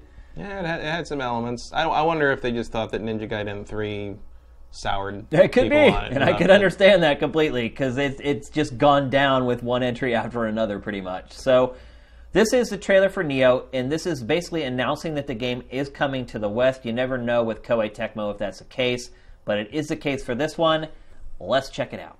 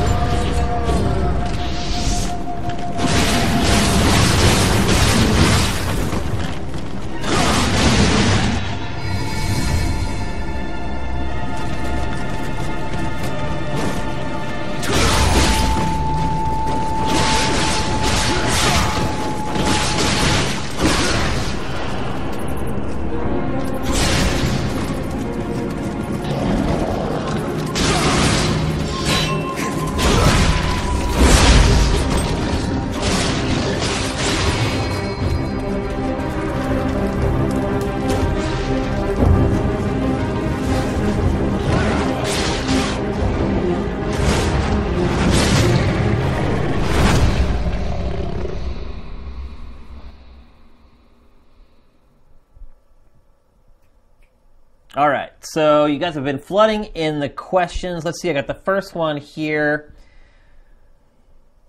Let's see, Final Fantasy VII will. Like, this is from Justin Horman. Final Fantasy VII will go unremembered or like the original, unforgotten. What do you think, Matt? The remake? Oh, remembered, no question. Really? Even if it's because people hate it. I mean, look, there is about no, there is no neutral on Final Fantasy VII. right, but think about the original Final Fantasy VII. I mean, here we sit, Mm-hmm. all these years later, talking about it. They made it. They remade it.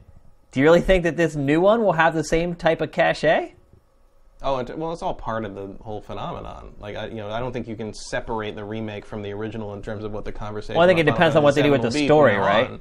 Right. Well, it's like you're either going to end up with like, you know, it's either going to be the Star Wars prequels or it's going to be the Matrix sequel. You know, it's, it's like, you know, if, it's- if it's bad, it's just going to be the endless example of like how you screw up a classic game. If it's good, it's going to be, you know, it's either going to be the prequels or the special editions for Star Wars. It's going to be either the thing that everybody says shouldn't have happened and they shouldn't have even done it, like the prequels, or it's going to be the special editions and people like either like the new one or they like the old one or they want the old one back and they think the new one should be this or the old one should have these parts of the new one and the new one. It's going to be, they're going to, you're going to split the fan base on uh, what it should be. I think. I think the only way this remake is remembered as much and talked about as much as the original Final Fantasy VII is if it's terrible.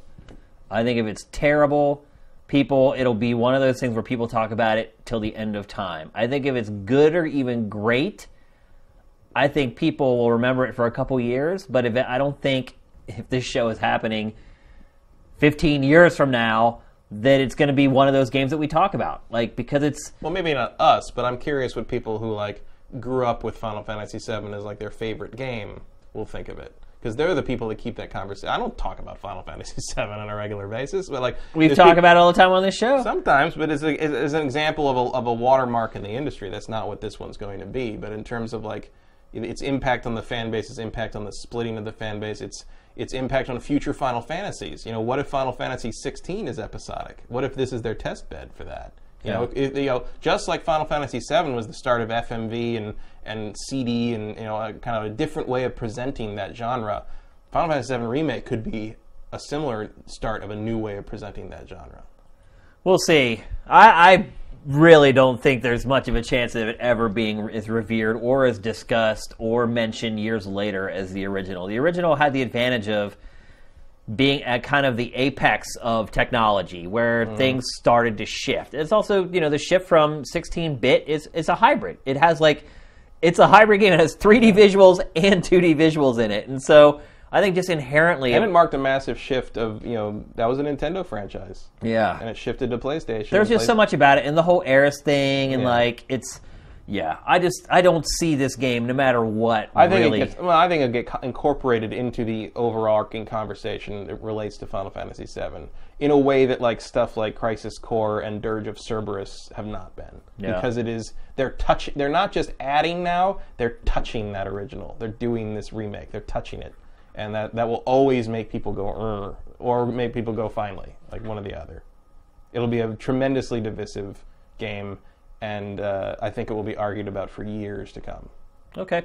Uh, next question from Helters, and I think he had a, a mistype here. How how well would Xenoblade Chronicles X sell if it wasn't a? And he has PlayStation, but I think he meant how would it how well would it sell if it wasn't a Wii U exclusive? Uh, you mean like would it sell better? Maybe. He's just he's just uh, he or she is don't just asking, you know, how would it fare if it weren't just for the Wii U? probably a little better. I don't, think? I don't know about too much better. I'd agree with that. Yeah. You know, like I, I think it's a niche one way or the other. I think it's kind of smart that it's on the Wii U because I feel like Nintendo's kind of cultivated the fan base for that franchise. I think a lot of I don't think too many. Here's a good way to put it. I don't think too many people who just own an Xbox One or a PlayStation 4 are all that jealous of Xenoblade Chronicles X. probably not. I don't think there's too. There's I don't some. know how many people know that it even exists. For that matter. They'd, they'd have to be pretty. Well, if they're a hardcore gamer, they they know it exists. If they're not, if they're casual, they definitely don't I just think there's plenty of hardcore gamers that don't care about Japanese games. Oh, for sure. There's a lot of people that just don't care about Japanese games. Period. Like Mm-hmm. they just play good games. They don't care where they come from. So But I feel like that. I mean, I, I think it would probably sell similar to something like you know, uh, Tales, Tales, you know, the Tales of games, or like uh, Yeah.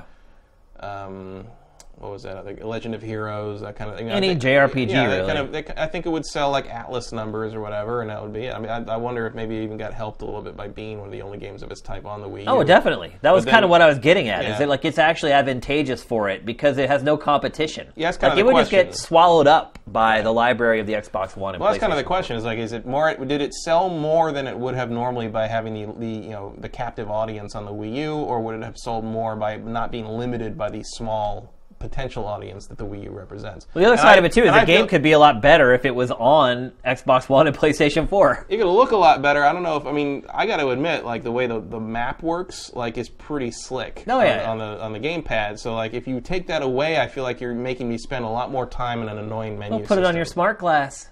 No, they won't. they don't do anything when was the last glass. time that happened? Like man, that second screen thing just went out the window, didn't it? Yeah. Okay, let's see. From Vinaraba, what do you think about Half Life 3 showing up in the Steam database? I don't think anything of it. No, believe it when I believe it when I'm playing it. Yeah, I mean, the thing is, is anybody can name anything they want in there. Yeah. So, you know, it, I don't think it means anything. I don't think Valve has anything to do with it. I don't think it means Half Life 3 is coming. I just think it was just a slow Tuesday in the video game industry, and someone needed to make some news. So, uh, so people, I don't think we even curated that story to Sifted today because we just knew it was ridiculous, or maybe we did, but yeah, I don't think it, it's a big deal at all, or it really means anything.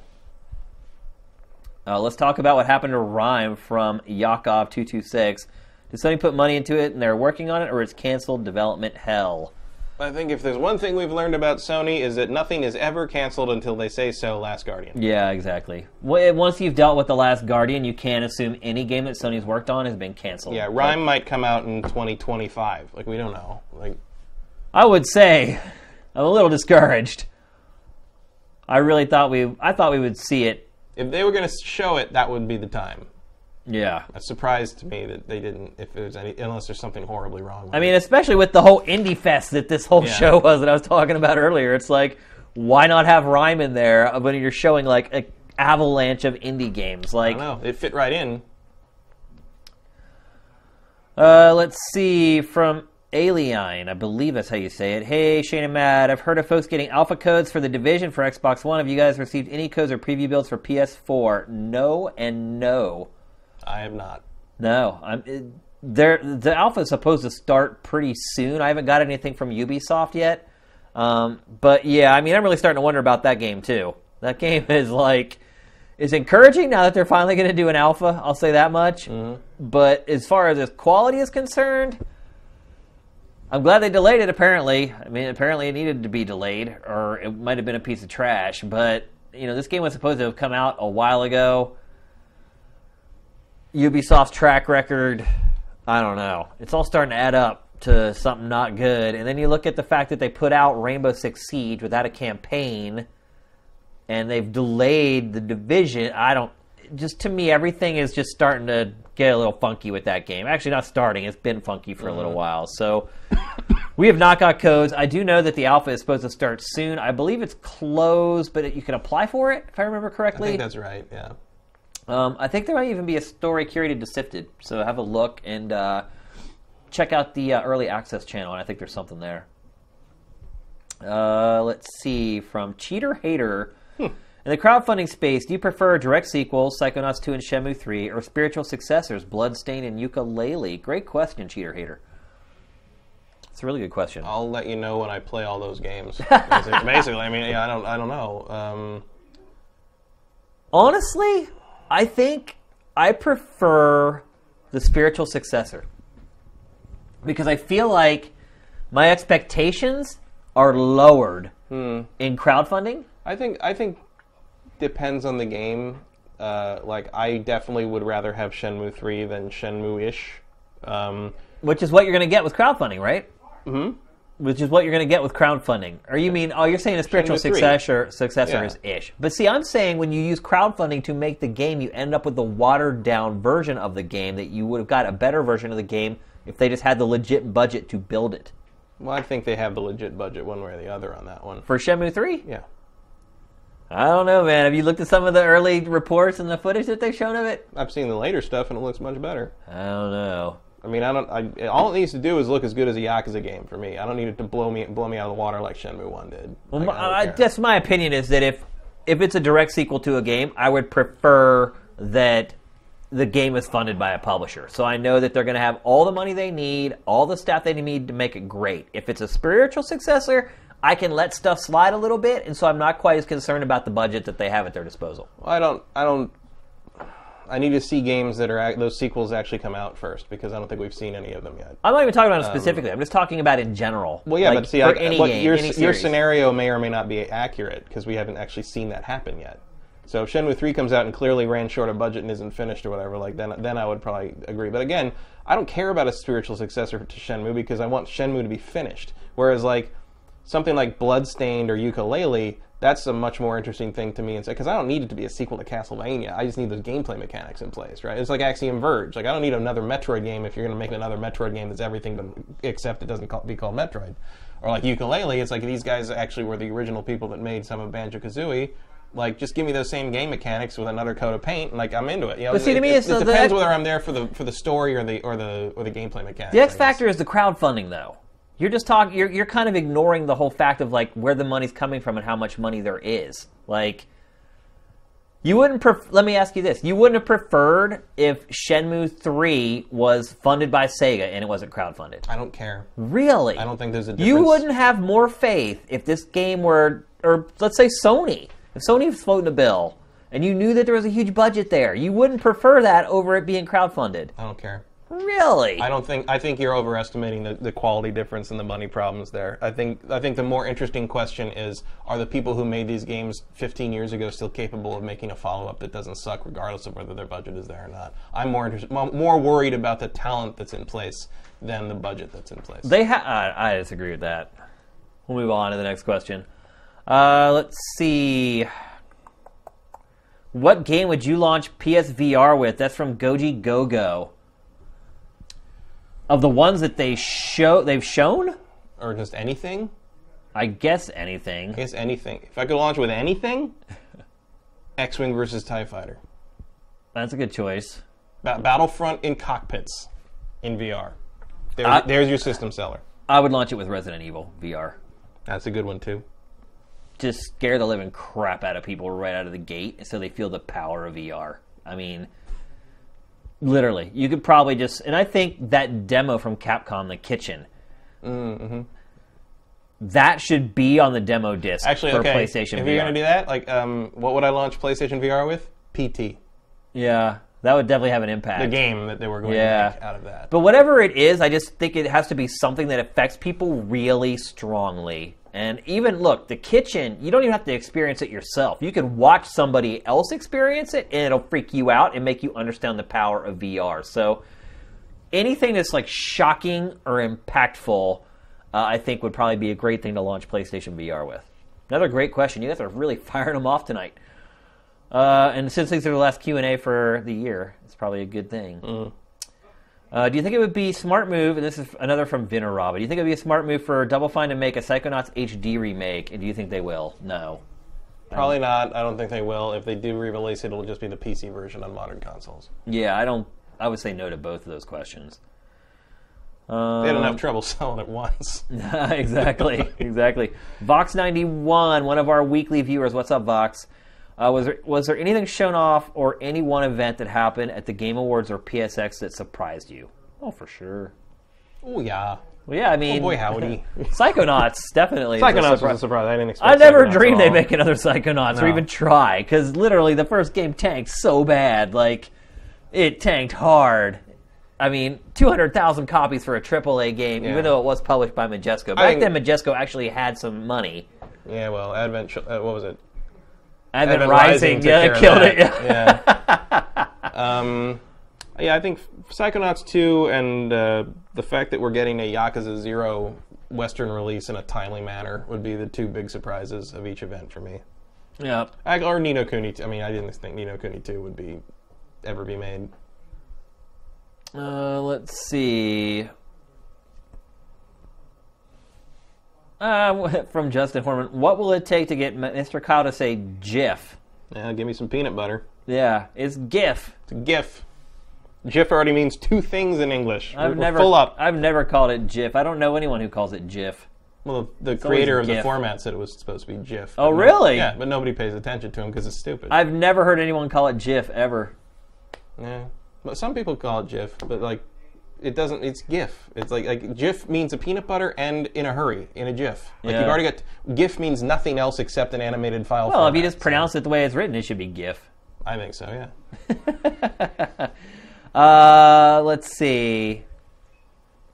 Any chance of DK from Dogface Pig? Any chance of DK showing up on the last show of the year for our Game of the Year up show? I read that and I initially thought, did a Donkey Kong game come out this year? He's talking about Daniel I know Kaiser. Daniel Kaiser, but like, I was like, I, I first I was like, DK.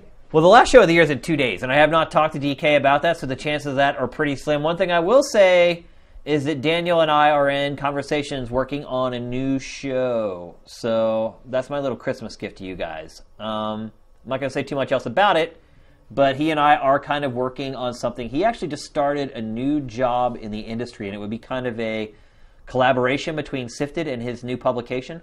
He left the Retro Gaming Magazine, by the way. I should bring that up. So he's not there anymore. So he has moved on to a new venture, and this would be a joint effort between Sifted and his new venture. So that's Be all cool I'm to going do say. something with him. Yeah, DK's good people.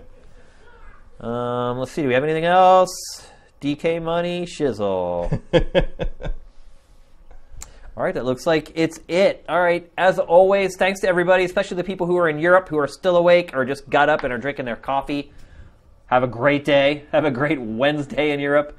Uh, thanks for tuning in, even if you are just in the, in North America. We appreciate it. I know the show runs pretty long, and so for you troopers to sit there and uh, watch us for all this time, we really appreciate it. Again, don't forget about the MP3 option on all of the videos on Sifted going forward. It'll save us money if you use the MP3. That's for sure. That's true. Yeah. Yeah, I mean, if, Little if bandwidth. yeah, if you uh, if you generally turn on Game Face and just listen to it, use the MP3. It'll save us cash, and for a small business like us, It'll it save you bandwidth Yeah, exactly. Yeah, it'll save you money too. in the uh, in the in the lands, the European lands of bandwidth caps. And somewhere it'll save like wildlife or something because we're not using like all the fossil fuels or. I We'll go with that.